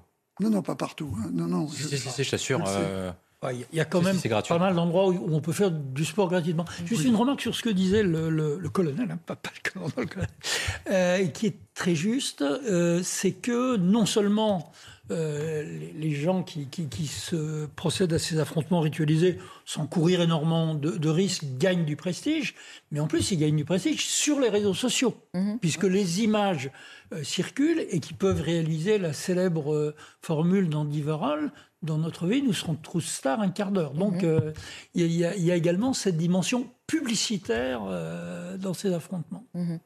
Il s'agit du troisième affrontement hein, dans le quartier euh, des Baudottes à Sevran entre les forces de l'ordre et les habitants en moins de euh, deux semaines. Je voulais vous faire écouter euh, la réaction du secrétaire départemental 93 unités SGP Police, Erwan Germer. De véritables tentatives d'homicide parce que quand vous voyez les photos des véhicules de police, l'état dans lequel elles finissent, notamment sur les deux dernières attaques, vous voyez les, les vitres qui sont qui, qui, qui sont protégées par des par des films. Euh, enfin, la protection arrive à sa limite, quoi. Ça veut dire que les individus sont, sont véritablement déterminés à, à s'en prendre physiquement à des policiers. Et on peut même se poser la question de savoir si euh, euh, ils cherchent pas le but ultime, c'est de ne pas d'atteindre la vie d'un de, de, de nos collègues. Même. On est dans une volonté, une intention aussi euh, ah, de violence. Plus, alors pour euh, ceux qui y participent, c'est un rituel, euh, un grand jeu, mais mmh. ce jeu, il, il, va trouver sa limite euh, un jour et ça risque d'être la mort d'homme d'un côté euh, ou de l'autre, où on basculera dans le, dans le tragique. Et, mmh. et, dans le politique, avec toutes les conséquences que, que ça entraîne. Effectivement, c'est un jeu, mais un jeu extraordinairement dangereux. Mmh. Je voulais vous, avant qu'on continue d'en parler, euh, évoquer les pompiers hein, qui sont malheureusement eux aussi euh, victimes d'agressions. Dernière trois pompiers euh, de Paris ont été appelés ce week-end dans un foyer de jeunes résidents étrangers du 12e arrondissement. Ils ont été pris à partie en arrivant, blessures et dégradation de leur véhicule. Racontez, ce récit est fait par Adrien Spiteri. C'est ici, dans ce foyer de jeunes résidents étrangers du 12e arrondissement de Paris, que trois pompiers ont été agressés ce samedi. Vers 23 heures, les soldats du feu viennent porter secours à un homme souffrant de blessures superficielles lorsqu'ils sont pris à partie par plusieurs individus armés d'extincteurs, de paires de ciseaux ou encore de fourchettes. Des violences devenues trop fréquentes selon ce sapeur-pompier. Aujourd'hui, les sapeurs-pompiers, malheureusement, sont la cible de ces agressions. L'année dernière, c'était près de 1486 agressions de sapeurs-pompiers de tout, genre, que ce soit au niveau agression verbale, que ce soit aussi, surtout, des agressions physiques. Au premier trimestre 2022, 302 agressions ont été déclarées en France. Un chiffre, toutefois en baisse de 11% par rapport au premier trimestre 2021. À Paris, les assaillants ont pu prendre la fuite avant l'arrivée des policiers les pompiers, légèrement blessés, ont décidé de porter plainte contre leurs agresseurs. Et nous avions tout à l'heure euh, en plateau euh, David Anotel, il est représentant des sapeurs-pompiers de France, il nous a livré euh, sa réaction. Intervenir avec la peur chevillée au corps, c'est forcément un élément défavorable. Mmh. On a des collègues qui mettent du temps à s'en remettre. On en a, c'est certainement des exceptions, je n'ai pas le, le, nombre exact. Il n'y a pas forcément d'études, mais qui s'en remettent réellement et totalement jamais et qui vont aller euh, migrer euh, sur des, euh, des postes hors opérationnels, sur mmh. des postes plus administratifs.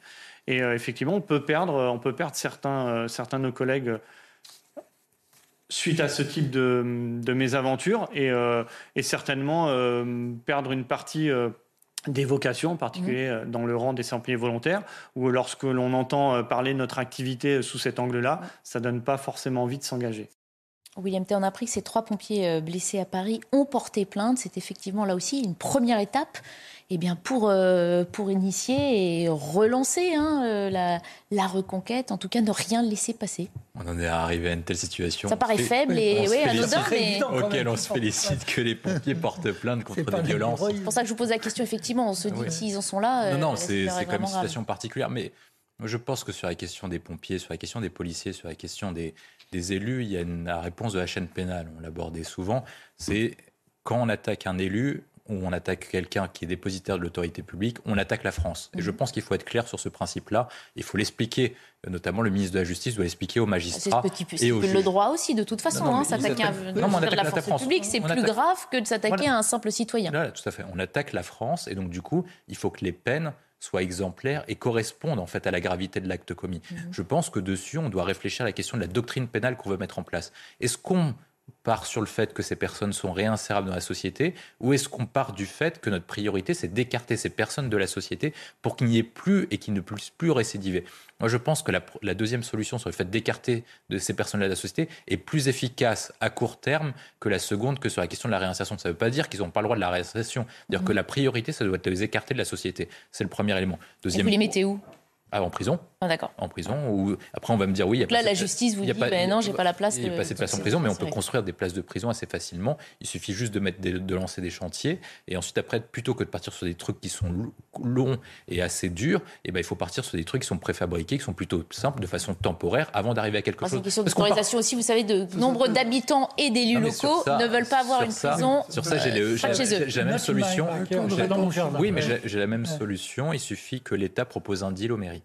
C'est-à-dire ah. qu'il faut proposer un deal qui soit clair. Parce que oui, mais de toute façon, nous, on, est assez vertical, mais on ne propose jamais de contrepartie. C'est-à-dire, on va vous installer euh, une prison, bah, quelle est ma contrepartie euh, pour les désagréments? Aucun, c'est une décision du roi, et puis on a décidé comme ça. Non, il faut proposer des contreparties. C'est-à-dire qu'il y a certaines communes qui sont en difficulté, qui sont en retard budgétaire et qui ont des retards d'investissement sur plusieurs sujets. Si par cas, ils ont besoin de rénover des écoles, construire un stade de foot, l'État est capable de donner un coup de pouce financier en échange de l'accueil d'une prison. Et une fois que vous partez sur un deal gagnant-gagnant, et forcément, les rapports sont un peu différent sur ce plan-là. Ensuite, après, sur la question de la, reconquête et la restauration de l'autorité, il y a une réponse de chaîne pénale, il y a une réponse éducative, et puis surtout, auprès des plus jeunes, il faut leur expliquer, notamment, il faut que les parents, il faut, faut bien séparer l'éducation formée par les parents et l'instruction par l'école. Mhm. Il faut que les parents reprennent leur rôle sur la question de l'éducation. Mhm. je, suis d'accord avec vous, mais une question que je me pose, mais qui peut en vouloir à des pompiers? C'est une histoire de fou. ils vous sauvent la vie, ils éteignent, ils éteignent les feux. On ne peut pas les accuser de faire des contrôles d'identité euh, euh, racistes, euh, etc. Donc ça veut dire que c'est le seul port de l'uniforme. Mm-hmm. Euh, le fait d'être le symbole d'une autorité qui est celle de l'État, qui produit immédiatement ces réactions euh, d'hostilité. Et euh, bah, je suis d'accord avec vous, tout ça ne peut marcher qu'à partir du moment où on restaure cette autorité.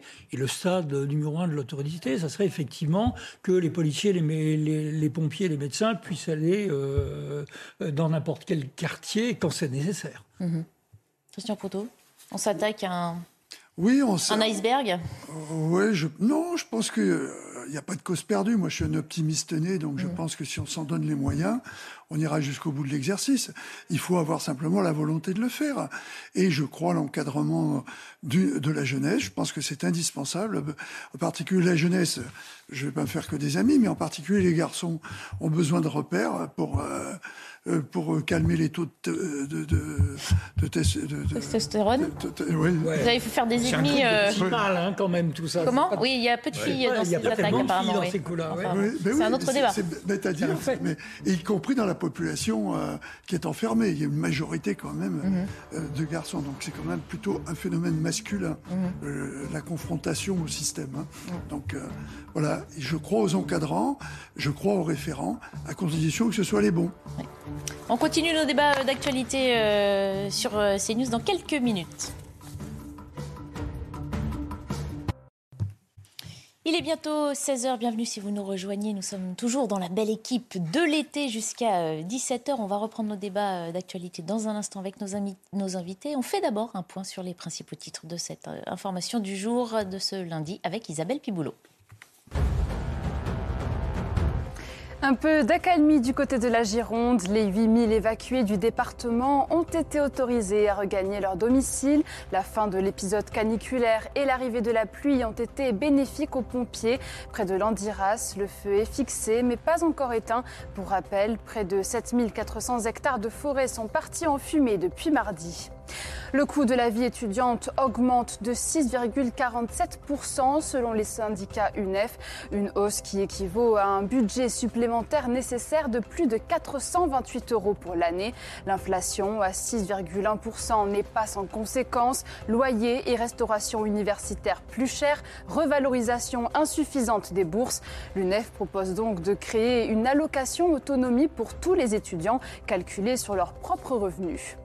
Dans l'actualité internationale, aux Pays-Bas, la justice rendra son verdict le 17 novembre dans le procès du crash du vol MH17. Le 17 juillet 2014, l'avion de la Malaysia Airlines qui devait relier Amsterdam à Kuala Lumpur s'écrase alors qu'il survolait l'est de l'Ukraine. 298 personnes décèdent. Selon les enquêteurs, l'appareil aurait été abattu par un missile de séparatistes pro-russes. Le soulagement pour les proches de Salman Rushdie, l'écrivain britannique est toujours hospitalisé mais n'est plus sous assistance respiratoire. Sa famille assure que son sens de l'humour est intact malgré la gravité de ses blessures. L'auteur de 75 ans a été poignardé à plusieurs reprises vendredi lors d'une conférence aux États-Unis. Et on, évoquera hein, cet acte qu'a subi euh, Salman Rushdie et plus largement ce combat hein, sur euh, la liberté euh, d'expression. On s'arrête pour l'instant à cette date, lundi 15 août, c'est la fête de l'Assomption. Et en ce jour, les lieux de culte catholiques sont sous étroite surveillance. Il faut dire que les profanations d'églises et les vols de biens religieux se sont accentués ces dernières années. Selon le bilan du ministère de l'Intérieur, les actes anti-religieux à l'encontre des chrétiens sont les plus nombreux comparés à ceux qui touchent les autres confession représentée sur le sol français. Reportage et puis on en discute. À proximité de cette paroisse de Saint-Germain-en-Laye, et comme devant tous les lieux de culte catholiques de France, le ministre de l'Intérieur a demandé au préfet de renforcer la sécurité. En ce week-end de l'Assomption, j'ai demandé au préfet de renforcer la vigilance autour des lieux de culte catholiques, notamment lors des offices qui seront organisés le 15 août. La réaction des paroissiens quant à la présence de ces forces de l'ordre est mitigée. C'est important, mais c'est dommage euh, d'en arriver à ce genre de mesures. Pourquoi pas Mais enfin, je pense que ça n'empêchera pas quelqu'un qui a envie de faire euh, une mauvaise action de la, de la faire, parce qu'on peut pas être derrière. Euh, il peut pas être derrière chaque personne qui rentre dans l'église. Bah, moi, je me sens en sécurité. Je suis entourée de mes frères, donc alors je me dis, bah, le Seigneur fait le reste. Hein, voilà. Cette présence renforcée est une bonne nouvelle pour ce prêtre, puisque le 24 juillet dernier, un déséquilibré mental s'est introduit dans son église pour insulter et frapper des pratiquants. Ces consignes de Gérald Darmanin sont un soulagement pour le père Topin. Il soit là euh, au moment des grands rassemblements, c'est bien, c'est bien. De toute façon, on ne sait jamais, et puis l'ambiance porte à cela en, en ce moment. Avec les policiers et les gendarmes, les militaires de l'opération Sentinelle pourront également être déployés à proximité des lieux de culte pour cette fête de l'Assomption. Et avant qu'on en discute justement, regardez euh, ces chiffres hein, sur euh, les actes euh, malveillants à l'encontre de sites religieux en France. Regardez, 1659 actes anti-religieux, parmi lesquels 857 actes anti-chrétiens. Vous voyez les chiffres suivants. François Bernard Huygui, y a-t-il un, un antichristianisme nouveau? Oui, enfin, me semble-t-il, si on suit les... Alors, Laissons de côté les attentats islamistes qui ont eu lieu contre des prêtres, euh, etc., qui étaient liés à, à, Daesh. Il semble qu'il y ait quand même euh, beaucoup de cas d'églises profanées, euh, de vols d'objets religieux. Entendons-nous sur le sens d'un acte antichrétien Il y a pas énormément de gens qui se font agresser dans la rue parce qu'ils ont un crucifix. Hein. Mhm. C'est pas ça. Il s'agit plutôt de d'attaques euh, euh, contre les églises. ce qui est quand même extraordinairement frappant dans dans, euh, dans, dans ces chiffres, c'est que qu'il y ait beaucoup d'actes antichrétiens contre des églises, bah il y a pas mal de milliers d'églises mhm. en France, donc euh, euh, potentiellement euh, il y en a beaucoup, mais la les, les, actes anti-juifs ou antisémites montent à 589, donc c'est presque, oui, plus de la moitié des, mhm. des actes anti-chrétiens, et proportionnellement, contrairement à ce qu'on entend souvent, les actes anti-musulmans, je présume que là, il s'agit de profanation ou de graffiti euh, bah, sur des mosquées, semblent assez faibles mhm. si on regarde la, population de musulmans. Est-ce qu'on arrive à expliquer pourquoi les chrétiens semblent plus visés par ce genre d'actes? Alors, euh, Parmi, parmi, alors, euh, on n'a pas tellement de coupables, euh, puisqu'en général, on trouve des, les, les, graffitis le lendemain, euh, bon, ou les, les, églises profanées ensuite. Bah, là, il faudrait avoir de véritables explications. Il y a des motivations religieuses mmh. véritablement. C'est toute la question. Voilà, si ça s'inscrit dans des actes de dégradation, du vandalisme pur et simple, ou est-ce qu'il y a un motif religieux derrière, effectivement? D'un autre côté, euh, les églises sont des endroits, si j'ose dire, euh, assez, assez faciles à, pénétrer, où on peut facilement voler, faire des dégâts, puisqu'il n'y a, pas, a pas un vigile euh, à l'entrée de, chaque église. Mais effectivement, alors, on ne va pas faire d'hypothèse comme ça, mais il serait intéressant de savoir jusqu'à quel point les motifs sont religieux, euh, idéologiques ou si simplement ce sont des cibles faciles, très présentes et des, cibles molles, comme on dit. Mhm. William Tay, comment vous interprétez ces chiffres? Il y a une montée de l'intolérance. Il y a une montée de l'intolérance euh, face euh, aux différentes religions. Ça veut dire que les musulmans ou ce qu'il les islamistes les plus radicaux ont une intolérance vis-à-vis des autres religions et ils veulent faire primer leur, religion par rapport au reste. Et cette montée de l'intolérance, et je pense, j'ai cité cet exemple, mais ça aurait pu citer d'autres, fanatiques religieux par rapport à d'autres religions, fait monter ces questions d'actes anti, anti-chrétiens, anti-juifs et anti-musulmans parce qu'on a une montée de l'intolérance par rapport à l'existence de l'autre. Je pense que c'est un sacré paradoxe avec la mondialisation, c'est que la mondialisation devait conduire au rapprochement des cultures et des peuples. Mais finalement, c'est Samuel Huntington qui avait raison dans son livre prophétique sur la question du choc de civilisation. Il avait, il avait préconisé au fait qu'avec le rapprochement des cultures, paradoxalement, et eh ben, les gens n'allaient pas forcément vivre ensemble, mais allaient confronter leur point de vue, ce qui allait conduire à ce qu'il appelait le choc des civilisations. Maintenant, ensuite, pour sur le cas spécifique de la France et sur la question des, actes antichrétiens, je pense que ça repose sur plusieurs phénomènes. Il n'y a pas un seul phénomène. Il y a un phénomène qui, est long, c'est que la France a une tendance vis-à-vis d'une partie de la gauche et surtout de l'extrême gauche à un anticléricalisme primaire. Mmh. Notamment ce ne sont pas eux qui vont faire des peintures dans les églises. Je, ne pense pas. Euh, il y a, à vérifier, mais je pense. Il y a les antifas, etc., qui sont assez radicaux. Donc je n'exclurai pas. pas. Sur les, sur les extrêmes, sur mmh. l'extrême gauche, pour ça je spécifie extrême gauche plutôt que, que la gauche, pour être plus précis. Ensuite, après, il y a il y a une partie des islamistes radicaux qui attaquent les églises parce qu'en fait, la politique étrangère de la France, notamment eu égard euh, à la participation de la France dans la coalition occidentale en Afghanistan, en Irak, et puis ensuite après le rôle pionnier que la France sur la démolition de Daesh et la présence de la France en Afrique a conduit à un certain ressentiment. Et la France est liée à la question du catholicisme dans la mesure où le catholicisme a co-construit le développement de la France et la France est toujours considérée comme la fille aînée de l'Église. En tout cas, c'est les différents discours du pape qui ont été dans ce sens-là. Et quand vous prenez tous ces phénomènes, forcément des personnes, je ne dis pas que ce sont des personnes très intelligentes ou très éclairées, assimilent du coup la chrétienté à la France mmh. et pour attaquer la France, comme ils attaquent les pompiers ou comme ils attaquent les policiers, les facteurs ou autres dépositaires de l'autorité publique, attaquent les églises dans la mesure où ça, leur permet d'exprimer un ressentiment à l'égard de la France. C'est un autre élément. Ensuite, après, il y a un phénomène qui est, culturel, malheureusement. C'est que je, je bardais au tout début la question de l'intolérance, c'est que pour exprimer, euh, pour exister, en fait, le fameux je suis, j'existe, et ben pour exister, des gens ont besoin d'exister en opposition. Et donc, du coup, parfois, ils trouvent une opposition aux musulmans, aux juifs et malheureusement aux chrétiens. Juste pour ajouter un élément euh, pour euh, compléter ce que vient de dire euh, notre ami, j'ai lu beaucoup de littérature de Daesh à l'époque où elle était disponible et leur description de la France et des raisons de frapper la France, outre notre politique étrangère, nos, nos interventions, etc., c'est qu'ils décrivaient la France comme un pays hyper catholique. Personnellement, je n'ai pas l'impression de vivre dans un pays hyper ah catholique. Je crois plutôt que je vis dans un, dans un pays laïque. Mais dans le, dans le discours, en tout cas des salafistes, euh, on nous reproche des choses qui remontent aux croisades. Tout en nous reprochant en même temps la Révolution française, et, et son athéisme. Donc il faut bien voir que pour les, les, les, fondamentalistes, bien entendu, euh, la France apparaît comme un, un pays idéologiquement abominable. C'est pour ça que je parlais de la question, et ils assimilent la France sur la question de la fille aînée de l'Église. Mmh. C'est-à-dire que la France est l'héritière de Rome. Ça ne, dit, ça ne, dit, rien en français, mais ça dit beaucoup C'est La France est l'héritière de Rome et l'héritière de l'Église catholique. Mmh. Non mais on, se rend bien compte que tout ce qui tourne autour de la croyance, et à partir du moment où on parle de croyance, il y a euh, tous les gens, l'extrême, les gens qui, euh, qui sont vraiment dans l'extrême par rapport à ces croyances et à leurs certitudes, il y a quand même une part d'obscurantisme énorme et même souvent de méconnaissance de leur propre religion. Euh, Jésus-Christ est cité plus de 40 fois dans le Coran. Hmm. je oui, mais pas comme fils non, non, comme prophète. On est tout à fait, on est tout à fait d'accord. Ah il est cité en tant que prophète, etc. Mais vous avez le tombeau de Saint Jean-Baptiste, il est où? Il est dans une mosquée à Damas. Hmm. Euh, et, il est, et il fait l'objet d'une véritable vénération.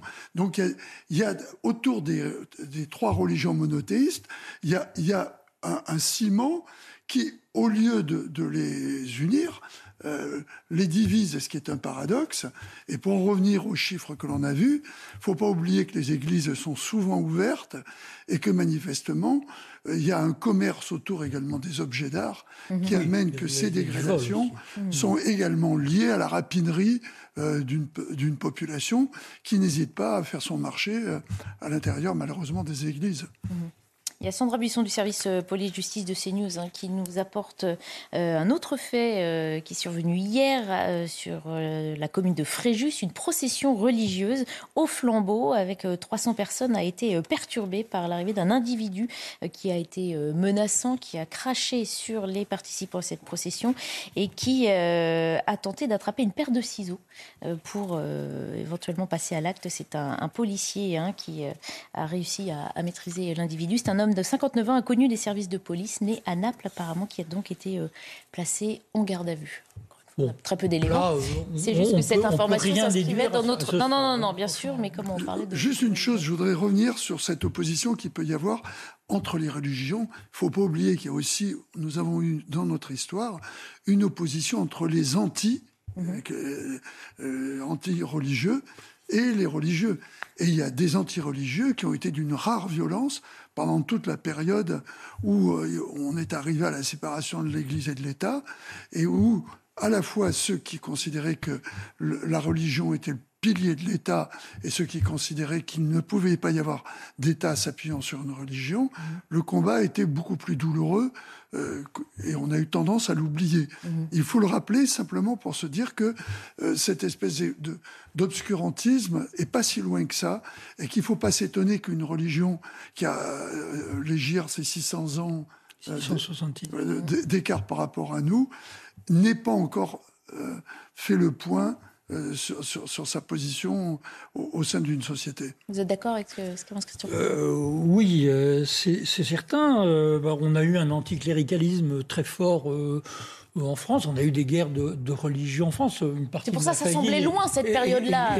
Longtemps qu'ils étaient massacrés à la Saint-Barthélemy, si on va par là. Hein, Non, non, mais bien sûr. Mais... Dit, je, je n'en fais reproche aucun cas. Ça semble faire passer partie du passé. Euh, moi, je, je, je, peux vous dire que dans, dans, dans mon pays qui est euh, d'origine, qui est la Vendée, euh, vous aviez... Oui, il y a eu sacrés massacres. Il y, a eu bien sûr les massacres dû à la, à la Révolution française, mais il y, avait, il y a eu, du fait de cette séparation de l'Église et de l'État, il y a eu toujours deux courants importants dans la politique, et Clémenceau en est un exemple euh, parfait. Il y avait les radicaux, mhm. euh, qui étaient anticléricaux, carrément, alors qu'une autre partie de, la, euh, de, de ce qu'on appelle les Vendées, les Deux-Sèvres, etc., tout ça, était très attachée à leur religion et le sont toujours. Donc ce poids de la religion au sein de la croyance euh, qui entraîne la croyance de la politique et du pourquoi de la politique euh, derrière lui est pas encore si loin que ça. Il est, Dieu merci, on a, on a passé cette période de violence, mais c'est pour ça que je disais... Pas apaisé, complètement Voilà, c'est apaisé, mais je, je, dois dire qu'on s'est construit euh, douloureusement.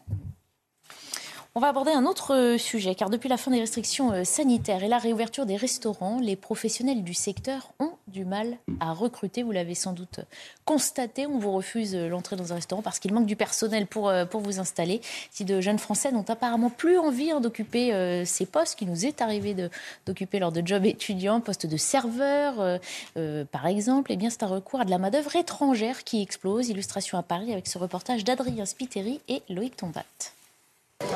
À la terrasse ou dans les cuisines de ce restaurant parisien, les travailleurs saisonniers étrangers sont nombreux. En cause, une pénurie de main-d'œuvre pointée du doigt par le gérant. Euh, aujourd'hui, il y a 3 millions de chômeurs et on parle de faire venir euh, les Tunisiens en France pour travailler alors qu'il y a 3 millions de chômeurs sur le marché du travail. Cette année, 22 000 autorisations de travail saisonnier à des étrangers hors Union européenne ont été délivrées, contre 5 600 en 2019. Depuis la fin de la pandémie, les plus jeunes se détournent du secteur. Certains étudiants comme Mavi n'ont pas d'autre choix, mais n'imaginent pas de carrière dans la restauration. C'est, je pense, le salaire, les conditions. Par exemple, serveur, au-dessus de nous, il y a un directeur, enfin, il y a un manager, après directeur. Ça veut dire dans ta tête, tu dis, bah, directeur, c'est mieux. Ce professionnel dénonce un changement d'attitude chez les jeunes postulants et une augmentation des exigences. Ils nous demandent toujours plus, plus, plus, mais ils vont faire moins, moins, moins toujours. Donc euh, c'est assez paradoxal. La société d'aujourd'hui fait qu'ils n'ont plus le, le, concept du travail, ils pensent à gagner de l'argent, mais en faisant rien. Le secteur de l'hôtellerie-restauration s'est récemment tourné vers Tunis pour nouer un accord. Objectif organiser l'arrivée d'environ 2000 travailleurs étrangers en 2023. Voilà, on estime à 110 000 le nombre de salariés de l'hôtellerie et de la restauration hein, qui ont démissionné pour euh, se former à d'autres secteurs. On constate, euh, William Tech, l'attractivité de ce secteur est au point mort. Oui, et là, les, les pouvoirs publics et certains responsables politiques ont un poids sur la conscience, notamment, je pense, à la gauche, qui a mis en place euh, tout, un, tout un plaidoyer pour expliquer pourquoi est-ce que le travail manuel était nul, non gratifiant et qu'il fallait obligatoirement passer par une démocratisation de l'enseignement supérieur. Et en fait, on a, sous, on a dévalorisé le métier manuel alors qu'il y a beaucoup de possibilités. Je pense qu'il y a beaucoup de personnes qui ne savent pas qu'on gagne plus en étant plombier qu'en faisant du conseil, par exemple. Et je pense que c'est important de le rappeler. Oui, mais c'est plus difficile. C'est plus, je ne sais pas si c'est plus difficile parce que. J'ai fait du conseil. Ouais, mais le conseil pour moi c'est ouvrier, ouvrier du secteur tertiaire. Donc euh, voilà. Euh, chacun sa vision. Chacun, du, chacun du sa travail. vision de la société. Moi, je c'est pense... le rapport au travail qui a changé aussi. On l'entend oui. dans le reportage. Oui, mais je vais, mais je, Peut-être en partie aussi au moment du Covid. Enfin, oui. ah bah, mais on vais... constate ça depuis la crise ouais. Covid. On va, mais, mais la crise Covid a amené d'autres points. Je pense que ce qui est important, c'est de montrer aux Français qu'en fait, les métiers manuels, contrairement à ce que tous les préjugés et tous les clichés qu'on donne, donnent pas mal de possibilités et surtout, ça permet des gains concrets, notamment en termes de carrière et en termes de salaire, contrairement à ce qu'on pense. C'est pour ça que j'ai cité un exemple. Après, ça ne concerne peut-être pas tout le métier. Non, mais, Là, on parle du service. Mais justement, euh, je vais on parle de la plonge dans un restaurant. Vais, oui, mais je vais arriver dessus. Je pense qu'en fait, on doit réorganiser notre société pour l'adapter en fait au monde moderne, parce que le monde dans lequel on vit est différent du monde de 1960 ou 1980. Je pense qu'en fait, le recours aux saisonniers est utile. Quand on a une immigration comme ça qui vient aider, c'est toujours bienvenu. Par contre, on doit se poser des questions sur le fait du, du chômage des jeunes et du chômage des emplois dits non qualifiés. Mmh. Et pour ces personnes-là, en fait, il faut mettre des mécanismes incitatifs. Actuellement, le boulot étudiant, il y a beaucoup de jeunes qui disent, un de vos sujets, c'était le coût de la vie étudiante. Mmh. Bah, Est-ce qu'on ne doit pas conduire notamment le travail étudiant et le valoriser en parallèle des études, en, défiscalisant et en désocialisant le travail étudiant pour permettre aux jeunes justement d'aider dans les services de restauration, à côté de chaque fac ou à côté de chaque centre d'études ou à côté de grande école, il y a toujours des personnes qui recherchent, notamment dans la restauration ou dans l'hôtellerie, des employés. Et les jeunes ont besoin de payer leur loyer et ont besoin de payer le coût de la vie étudiante qui devient de plus en plus important. Donc je pense qu'il faut mettre le paquet dessus. Ensuite, sur la question du travail qualifié, du travail dit sous-qualifié, je pense que dessus, c'est important de montrer aussi et de mettre des incitations pour permettre de conduire à ce niveau-là. Notamment, je pense à ce qui a été fait au Royaume-Uni sous Boris Johnson et aux États-Unis par Donald Trump. Pour encourager et pour atteindre le niveau de plein emploi, en fait, ils ont baissé massivement les impôts qui pèsent sur ces, sur ces métiers-là pour les conduire. Et finalement, dans ces métiers-là, vous avez des augmentations parfois annuelles de 10-15% des salaires. Et c'est comme ça, en fait, qu'on conduit l'activité économique. Et c'est comme ça qu'on permet les augmentations de salaire. C'est pas en créant des chèques et aux dispositifs farfelu avec l'argent magique qu'on conduit à ça. Et une fois qu'on arrive sur cette situation, on arrive à ce que j'appelle le nivellement par le haut et un cercle vertueux auquel les plus jeunes travaillent, commencent à goûter aux possibilités et surtout ça leur permet, c'est un volet éducatif très fort, je pense qu'on l'a un peu tous pratiqué, le fait de mériter son salaire par l'effort et par le travail nous donne un différent goût de la société. On en revient aux valeurs et à l'éducation évidemment, mais dans tous les départements le constat est le même, un manque de bras en salle, en cuisine, pour accueillir les clients, faire les chambres dans un hôtel ou le ménage. Finalement, on a soutenu hein, tout ce secteur pendant la crise Covid. La crise est passée, mais les difficultés euh, persistent. Oui, alors ça, je pense que c'est un effet pervers de, de, la Covid auquel personne n'avait pensé. C'est-à-dire que euh, on, il semblerait que tout d'un coup, mais pas, euh, le problème, c'est que c'est pas valable que pour le problème des services et de la restauration. Hein. Parce que la vraie question, c'est que quand on discute avec tous les gens qui sont préoccupés par le problème de l'embauche, mhm. euh, c'est tout le monde se dit mais ils sont passés où? Mhm. Parce que la problématique, si elle était que sur l'hôtellerie, il, il, aurait pu et la restauration, il aurait pu se faire ce qui, ce qui a été fait et où euh, en particulier par la chambre syndicale euh, des métiers de bouche et de la restauration, je crois dans les Bouches du Rhône, où un accord a été demandé avec l'accord de l'État pour permettre à, des jeunes Tunisiens d'être embauchés euh, quatre mois, je crois. C'était mhm. le, délai qui avait été accordé. Et donc, ils ont pu compenser ce déficit qui était important pour cette période, qui est une période euh, financièrement euh, mhm. majeure pour l'hôtellerie et la restauration, par cet accord qui a été un accord local, mais qui a, semble-t-il, fonctionné. Mais le problème, c'est que ça n'existait pas avant, ce problème.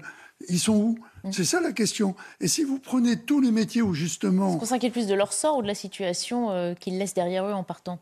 C'est le problème. Ils ont peut-être trouvé un meilleur avenir. Ou oui, mais c'est ce que l'on dit. Sauf que tout le, monde, tout le monde vous dit, tout métier confondu, qu'ils ont du mal à recruter. Mm. Et que lorsqu'ils recrutent, ils voudraient recruter la question qu'on leur pose en premier, c'est on a droit à combien de jours de congé? Mhm. C'est d'exiger un, CD, un CDD au lieu ma question sur le rapport au travail. CDI. Je rapport au travail, il a changé, notamment, surtout chez les jeunes générations? Je pense qu'il y a un, vrai changement. Et pas dans le bon sens, alors, parce qu'on peut tous. Euh, se féliciter. Tout le monde a envie de, d'un côté de gagner sa vie et d'avoir une vie euh, agréable et aménageable pour pouvoir profiter d'autres choses. Oui, mais Maintenant, si ça ça porte préjudice à l'emploi euh, lui-même, euh, effectivement, il y a un problème. Et, il ne faudrait pas qu'on arrive à cette euh, situation absurde où on importe des populations pour bah, faire des, le début du travaux que dans on une société normale, les, les, nationaux doivent faire pour un salaire normal et, dans des conditions sociales normales. Alors, en dehors de ça, je crois que le, Covid a probablement créé un, oui, un effet de, de rupture avec les, les, habitudes de se lever le matin, d'aller au boulot, puisqu'on faisait tout pas fait. Ça l'a pas fait uniquement dans les métiers manuels. On a vu aussi pas mal de, cadres qui voulaient, euh, qui voulaient décrocher, et ça ne s'est pas produit qu'en France. Je crois qu'aux États-Unis, par exemple, il y, a, beaucoup de gens qui, veulent renoncer à une, activité professionnelle. Donc il y a eu un, effet culturel de s'apercevoir que euh, on pouvait vivre chez soi avec son écran et décrocher de toutes ses habitudes euh, Alors, laborieuses. Point de vue, de, vous pourrez le commenter après, de Julien Audoul qui était ce matin sur euh, l'antenne de CNews. Le fait de faire recours à cette immigration, d'avoir recours à cette immigration, finalement, c'est la double peine. C'est la double peine pour les Français puisque ça tire les salaires à la baisse. C'est la double peine aussi pour les pays de départ qui sont principalement euh, d'Afrique subsaharienne puisque ça les vide de leur main-d'œuvre et de leur jeunesse notamment. Moi, je n'accepte pas qu'il y ait plus, par exemple, de médecins béninois en Ile-de-France qu'au Bénin. Je considère que c'est mauvais à la fois pour notre pays et mauvais pour euh, le euh, Bénin. Donc il faut revoir le modèle économique également euh, et pour faire en sorte que les jeunes Français puissent avoir un travail, une formation. Et ça passe par la priorité nationale, priorité à l'emploi, mais également au logement, et très clairement de lutter aussi contre les filières clandestines qui alimentent une économie, il faut bien le dire il faut revoir le modèle économique. La question pose. Euh, oui, moi je veux bien, mais pas, pas, avec des. Je veux bien qu'il faut, il faut revoir certaines choses, mais euh, il suffit pas de faire des phrases auxquelles on, et choisir des pays il y a combien de médecins béninois en France? Moi, je, je, je, ah, voilà, à force de vouloir trop enfoncer le clou, on finit par euh, faire, tomber euh, le problème, à faire oublier l'essentiel du problème. L'essentiel du problème, il est, et je voudrais juste corriger un peu ce que disait William, c'est que autant il a raison sur le fait qu'on voulait c'était une sorte d'excellence d'amener tout le monde au bac, mhm. avec après une liste de bacs longs comme le bras, ou un, un bac pour, euh, pour vendre des vêtements, un bac pour faire ci, un bac pour faire ça, et qui n'apportait pas grand-chose. On est quand même revenu avec l'apprentissage actuellement, mhm. à un taux d'apprentissage qu'on n'avait jamais connu, mhm. puisqu'on est presque, le chiffre n'est pas atteint, mais c'est ce que je ne veux pas défendre le gouvernement. Mhm. C'est juste la vertu d'avoir mis ça en place que, que je On a revalorisé, revaloriser l'apprentissage, et on, le but du gouvernement actuel, c'est de, de, dépasser le million, parce qu'ils sont à 750 000. Donc c'est une bonne chose. Mais là, le problème après, il n'est plus là. C'est est-ce que les gens vont rester dans l'emploi Mhm. qu'ils auront Et c'est ça qu'on a du mal à comprendre. Non, mais la question, c'est la question de piloter, en fait. Sur la question des métiers dits d'hôtellerie et, et de restauration, les perspectives de carrière, parce qu'en fait, chez les jeunes, génération X, Y, Z, il y a une volonté de vouloir augmenter dans la société, parce qu'en fait, on est sur une logique de carrière, une logique pyramidale, auquel il faut toujours grimper d'un échelon. qui n'a pas d'ambition, William Euh, Tell? Tout le monde a l'ambition et c'est plutôt une bonne chose que d'en avoir. Il ne faut, euh. faut pas le reprocher aux, aux personnes. Je pense que c'est une question d'organisation et de pyramide des âges. On ne va pas demander aux personnes qui sont avant la retraite de travailler sur les emplois dits d'hôtellerie ou de restauration. De toute façon, ils n'ont pas les capacités physiques pour tenir. Et donc, du coup, on a X métiers à tenir, notamment 110 000, vous dites, Mhm. sur la question des métiers d'hôtellerie et de restauration. Les seuls moyens de combler, c'est de faire auprès des jeunes étudiants, parce que de toute façon, ils sont dans un besoin qui est l'augmentation de la vie étudiante. Et donc, ces personnes-là, il faut les encourager et les flécher vers ces métiers-là. Ensuite, après, il y a d'autres métiers en tension, mais ça s'appelle un pilotage économique au niveau de l'État. Et pour mettre un pilotage économique au niveau de l'État, il faut mettre des incitations qui sont très fortes.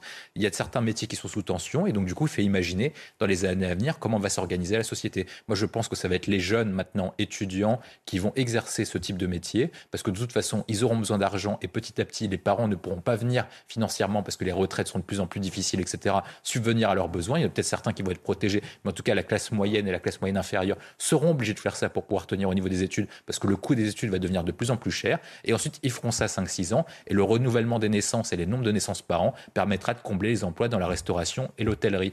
Donc ça, ça coûte pas très cher. On parle à horizon Non, mais- donc, parce que de toute euh, façon- une génération. quoi. Ah, mais, non, mais clairement, ça va permettre de combler les, les- les- les problèmes pendant 20, 30, 20, 30 Mais ans. William, tous ceux qui ont disparu, c'était pas des, des gens qui étaient là non, mais depuis ceux qui 30 ans sont dans disparus, non, mais ceux qui ont disparu, ceux que, ben justement, j'allais, y répondre. Ceux qui sont disparus, c'est la question sur la crise Covid. Et la crise Covid, à cause de, la- de l'instabilité sur les métiers de restauration, ils sont partis ailleurs pour avoir des métiers dits plus stables. Et donc, du coup, les seuls qui accepteront d'exfaire un métier dit instable, ce sont les jeunes étudiants, parce que de toute façon, ils sont dans le besoin. Qu'ils comptent en faire un autre après. hein. Ah oui, Ça semble qu'après, il faut faire un autre après. On nous dit que tous les corps de métier ont du mal à recruter. Alors je repose ma question. non, il y a des, sont métiers qui sont pas sous tension. Il y en a quelques-uns spécifiques parce que le crise Covid a conduit à une instabilité en fait pour ces jobs-là. Et c'est normal qu'on ne veut plus faire une carrière de toute la restauration parce qu'on a une instabilité en raison de la crise sanitaire. On s'arrête là pour ce débat, mais on reprend dans quelques instants. On abordera euh, les rodéos euh, urbains. Vous verrez l'exemple euh, de ce qui a été mis en place au Havre et qui porte ses fruits hein, pour lutter contre ces, ces phénomènes. À tout de suite. Avant d'entamer la dernière partie de la belle équipe pour aujourd'hui, on va s'arrêter sur. euh, on fait un point sur l'actualité avec Isabelle Piboulot. Pour éviter les incendies, ce 15 août se passera de feux d'artifice dans plusieurs communes françaises. Une trentaine de préfectures ont pris des arrêtés. Les feux ont été annulés en raison de cette sécheresse historique qui touche une grande partie du pays. Les derniers militaires français de l'opération Barkhane ont quitté le Mali après 9 ans de présence. Un départ sur fond de relations houleuses entre Paris et la junte au pouvoir à Bamako. Dans un communiqué, le président de la République a rendu hommage à l'engagement des soldats qui ont combattu les groupes armés terroristes. La France reste tout de même engagée au Sahel, dans le golfe de Guinée et la région du lac Tchad. En Afghanistan, les talibans célèbrent leur première année au pouvoir. Des chants victorieux ont été scandés à Kaboul, près de l'ancienne ambassade américaine. Jusque-là, aucun pays n'a reconnu le régime des talibans. Et cette année a notamment été marquée par une profonde crise humanitaire et une forte régression des droits des femmes, avec par exemple l'obligation de porter un voile intégral en public. Ne sont pas l'Arabie Saoudite. On aborde à présent la question des rodéos urbains. Je sais bien qu'on en parle souvent sur cette antenne. Aujourd'hui, on va vous montrer un reportage qui montre que des moyens pour lutter contre ces phénomènes eh bien, portent leurs fruits. Les rodéos urbains, vous le savez, sont de plus en plus fréquents. Pas toujours évidents à appréhender hein, pour les forces de l'ordre. La semaine dernière, Gérald Darmanin euh, les a appelés à porter le nombre de contrôles à 10 000 rien qu'en ce mois d'août.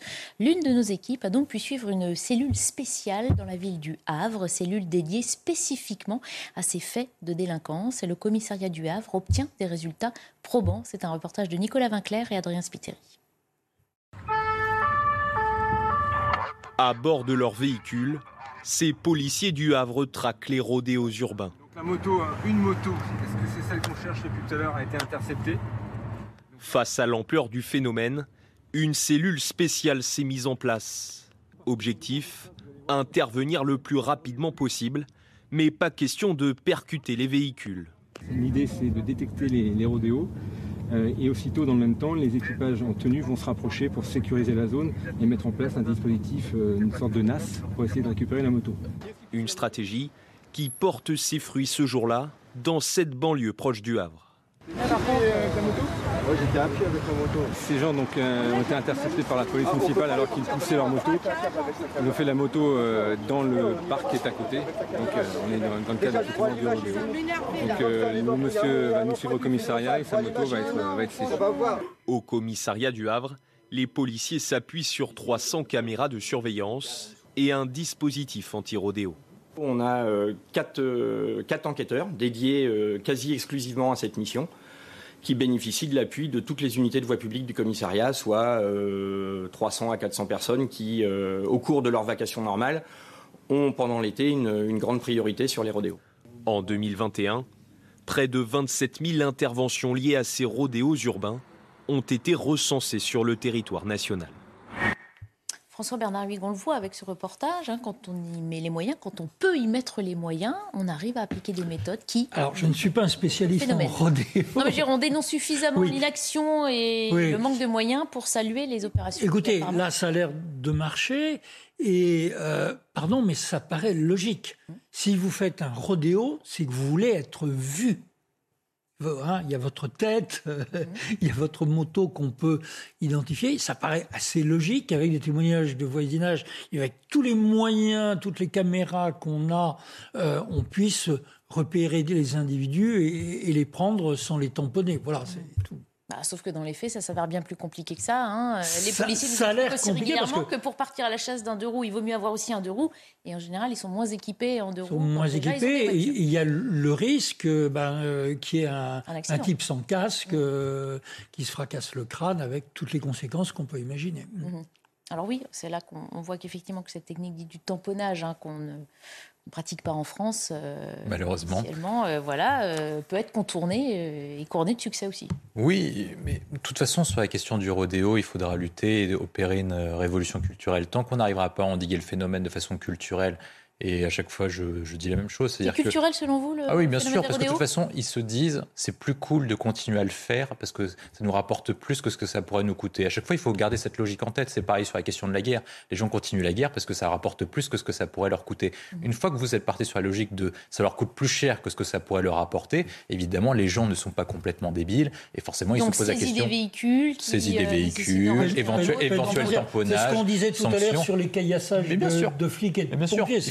C'est le même phénomène culturel de, hiérarchie, de territoire et de, et de frime, quoi, de démonstration. Ils ont besoin, ils ont besoin d'exister dans la société et auprès de leur milieu social. Leur milieu social, c'est la loi des bandes. Et pour exister dans la loi des bandes, soit il y a le rodéo, soit il y a le trafic de drogue ou, toutes les opérations un peu, un peu similaires. Et donc il faut exister dans le quartier. Et pour exister dans le quartier, à l'époque, il y avait d'autres phénomènes. Et aujourd'hui, c'est le phénomène du rodéo. Peut-être que dans un an ou dans cinq ans, si on arrive à endiguer le phénomène du rodéo, ils arriveront à trouver d'autres méthodes culturelles pour exister. Mais pour l'instant, c'est le rodéo en question. Donc actuellement, les riverains et les Français demandent à ce qu'on stoppe et qu'on lutte fortement contre les rodéos. Donc il faut mettre en place une doctrine globale contre lutter contre les rodéos, a priori au moment de l'intervention et surtout a posteriori pour limiter la casse et notamment avec les solutions que propose Christian sur la question des drones et mhm. l'utilisation de flicage sur les réseaux sociaux et également sur les téléphones. Et une fois qu'on arrivera à prendre ce phénomène-là, ils se diront bon allez c'est plus rentable de faire un rodéo.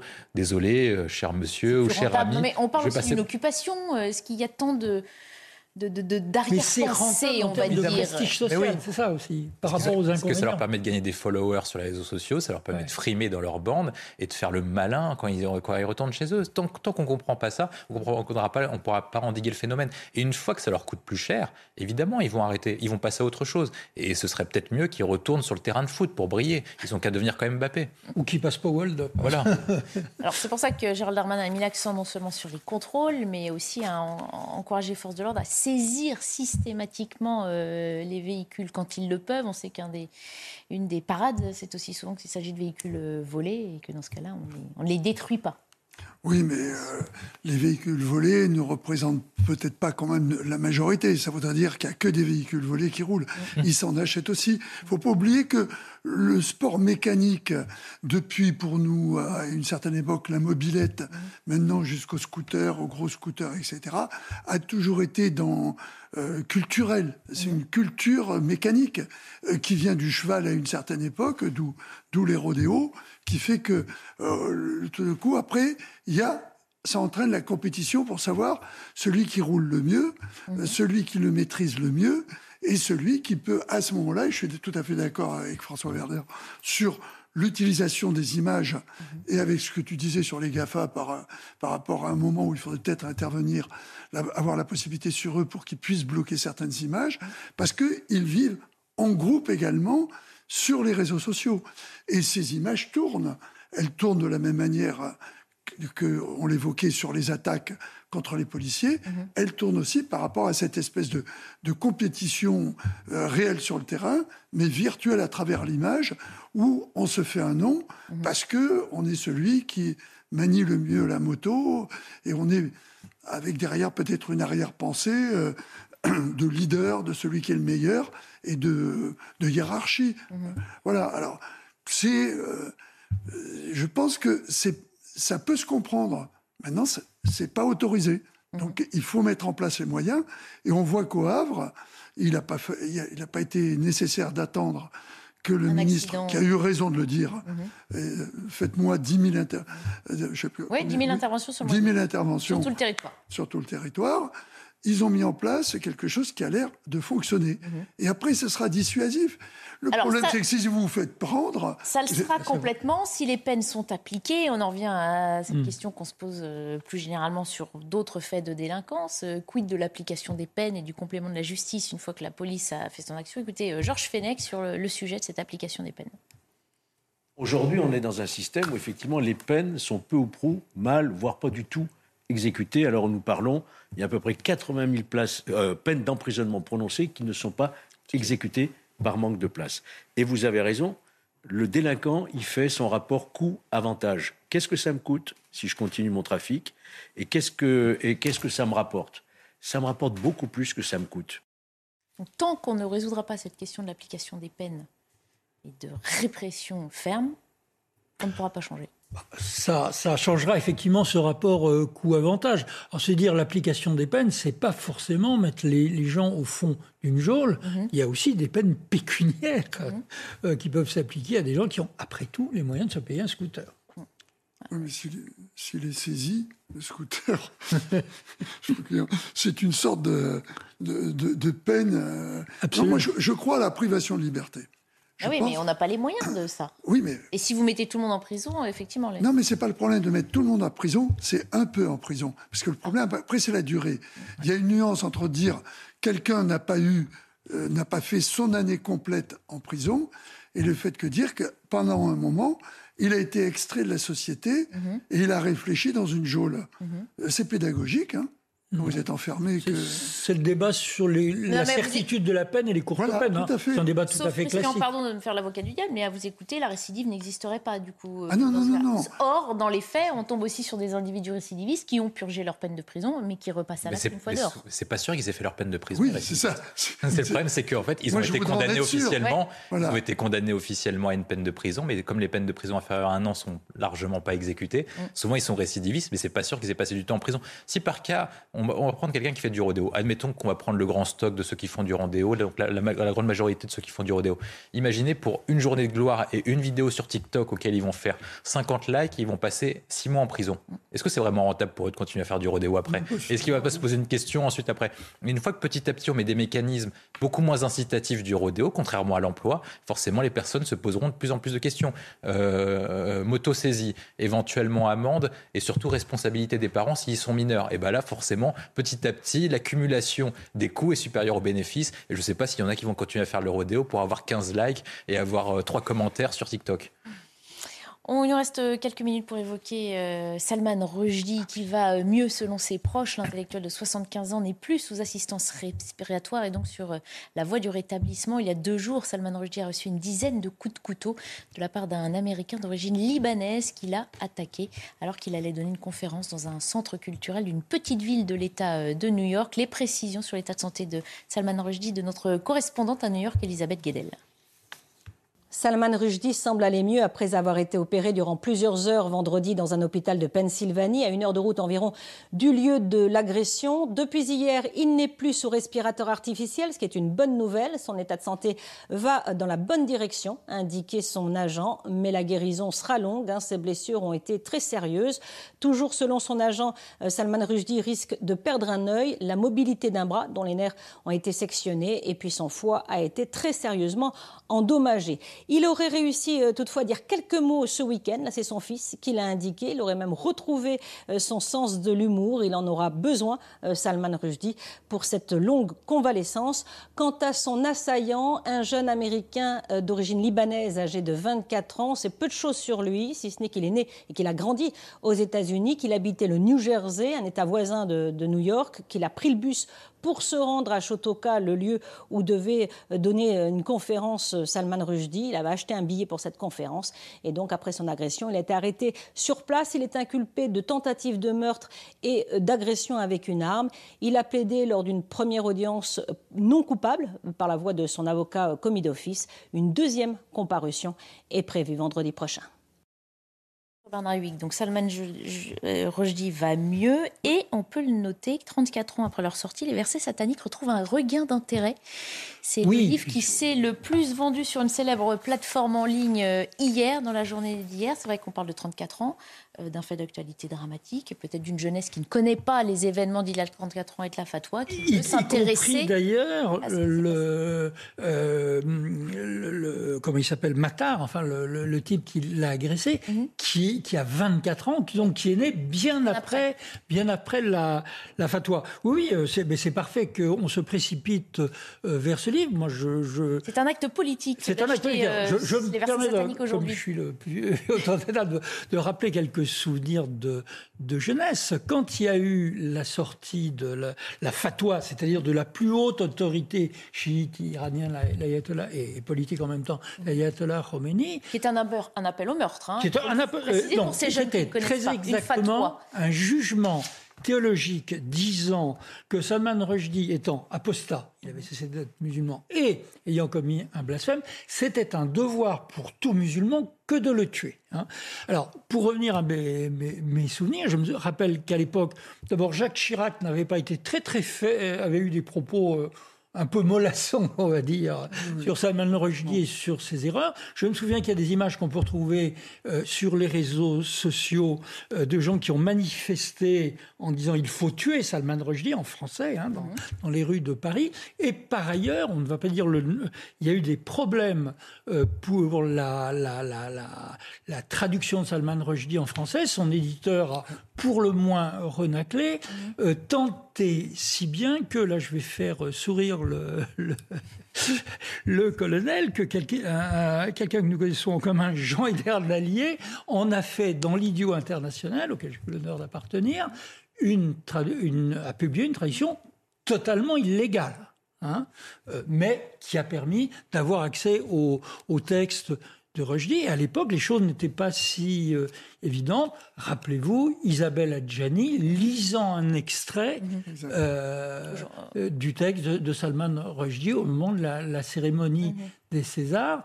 les mentalités ont pour le moins changé, mais une condamnation à mort, 33 ans après, mhm. peut toujours sinon être appliquée, tenter d'être appliquée. Mhm. Je vais vous montrer aussi un, tweet euh, de Caroline Yadon, avocate et membre du cercle de la LICRA. Elle euh, dit le soutien à l'imam Iqiyoussen versus la difficulté à soutenir clairement Salman Rushdie s'inscrit pour l'extrême gauche, NUPS, dans sa compromission habituelle envers l'islamisme. Démonstration, euh, dit-elle, il semble que l'ensemble de la classe politique, et on peut le dénoncer, ne soit pas unanime pour, pour défendre, on va dire ouvertement, ces questions. Je pense qu'il y a 80-85% de la classe politique qui le, qui, soutient Salman Rushdie. Après, il y a toujours les 15%. Et le problème des 15%, c'est que c'est les plus visibles et c'est ceux qui sont les, ceux qui tapent le plus fort actuellement dans l'hémicycle. Et donc, du mhm. coup, ça concerne principalement la France insoumise. Mais pourquoi est-ce que ça concerne principalement la France insoumise? C'est qu'en fait, petit à petit, ils retournent, en fait, euh, un peu comme le retour des années 30, ils retournent à leur haine euh, anti-juif, etc. C'est le premier élément. Et face à ce combat pour l'anti contre l'antisionisme, en fait, ils prennent le cause de la Palestine et cette cause de la Palestine les conduit aussi également à prendre la cause des islamistes radicaux dans ce combat-là. Ils sont en train d'importer petit à petit le combat israélo-palestinien chez nous, alors qu'il n'y a quasiment aucun rapport avec la France. C'est le premier élément. Deuxième élément, il y a des fins électorales. Des fins électorales, parce que quand on regarde une grande partie des députés de la NUPES et notamment de la France insoumise, ils sont élus dans certains quartiers auxquels eux pensent en fait que si par cas ils tenaient un discours favorable à Salman Rushdie, ils subiraient les foudres électoraux de, de leur quartier. Je pense que Eric Je crois qu'il l'a dit sur votre antenne ce matin, je pense que le comportement de la France insoumise et de la NUPES est une insulte en fait pour les musulmans. Je supposerais que les musulmans, une grande partie des musulmans, seraient d'accord contre les fatwas lancés contre Salman Rushdie. C'est là où c'est inquiétant de la part des responsables politiques qui, qui encourage en fait à une forme de bêtise. Et par rapport à cela, moi je pense que toute la classe politique et les électeurs doivent sanctionner la France insoumise pour les écarter petit à petit du jeu politique, comme on le fait pour les partis les plus extrêmes. Alors... Juste une, une remarque. Alors, euh, la, euh, les, gens dont, vous parlez, en général, ils pêchent plutôt par euphémisme, hein, en disant euh, ils n'approuvent pas évidemment la tentative d'assassinat, mais, mais, ils emploient des tas de périphrases pour éviter d'employer le mot islamisme en disant que c'est l'obscurantisme religieux, etc. je rappelle simplement que Salman Rushdie lui-même avait dit qu'il avait été une des premières victimes du pouvoir terrifiant du mot islamophobie. On voulait préciser qu'en France aussi, hein, certaines personnes sont visées par des menaces et placées sous protection euh, policière. On voit ce sujet et on, on conclura là-dessus. Ils sont avocats, journalistes ou simples civils, devenus du jour au lendemain les cibles de menaces extrémistes.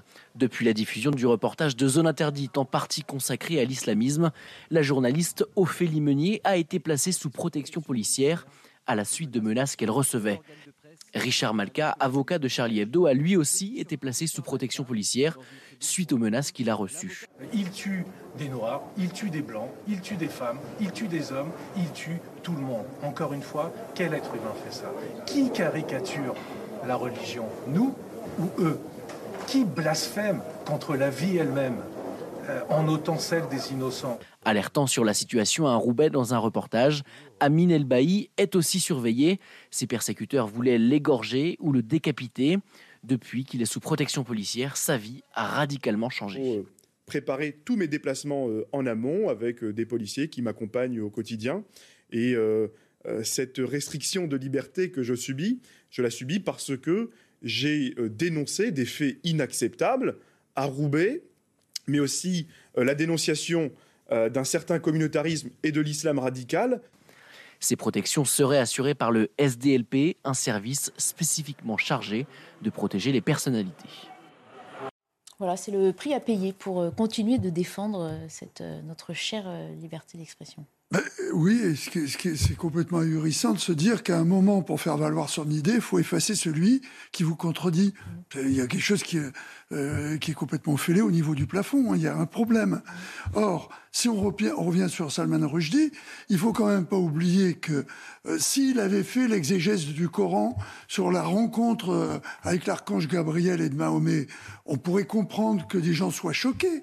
Mais c'est pas du tout ça. Hmm. C'est-à-dire qu'il a pris une interprétation qui existe déjà dans, les chez les exégètes euh, du, Coran sur le fait qu'il y aurait eu, à travers la personne de l'archange Gabriel, des propos qui auraient été tenus à Mahomet, à Mahomet en l'occurrence. Mais là, c'est pas Mahomet, c'est dans un roman, c'est quelqu'un où on utilise cette espèce de parabole qu'il y aurait eu pour expliquer, mais c'est une, une infime partie d'un roman magnifique. Oui, euh, Salman Rushdie a été condamné par la plus haute autorité chiite de l'époque, l'ayatollah Khomeini, pour des raisons théologiques très précises. L'une, c'est qu'il était apostat, il avait renoncé ostensiblement à la religion musulmane. Et l'autre, c'est pour avoir cité cette histoire des, versets euh, euh, sataniques qui seraient dans la, la, la sourate La Lumière, enfin, etc. Je résume l'histoire. Selon une version, le prophète Mohammed aurait été trompé par le diable, se faisant passer pour l'archange Gabriel, qui l'aurait amené à prononcer des propos trop trop, trop tolérant à, l'égard des théistes. Et pour les autres, croire que le prophète ait pu être trompé par le diable, c'était un abominable blasphème. J'ai essayé de résumer. C'est résumé. Vous imaginez l'importance. Hein. Merci en tout cas de nous avoir apporté euh, vos décryptages de cette actualité à suivre. Euh, Punchline présenté par euh, Lionel Rousseau. Je vous retrouve pour ma part demain, 14h sur CNews. Très bonne fin de journée. Planning for your next trip? Elevate your travel style with Quince. Quince has all the jet setting essentials you'll want for your next getaway, like European linen, premium luggage options, buttery soft Italian leather bags, and so much more. And it's all priced at 50 to 80% less than similar brands. Plus, Quince only works with factories that use safe and ethical manufacturing practices. Pack your bags with high-quality essentials you'll be wearing for vacations to come with Quince. Go to quince.com slash trip for free shipping and 365-day returns.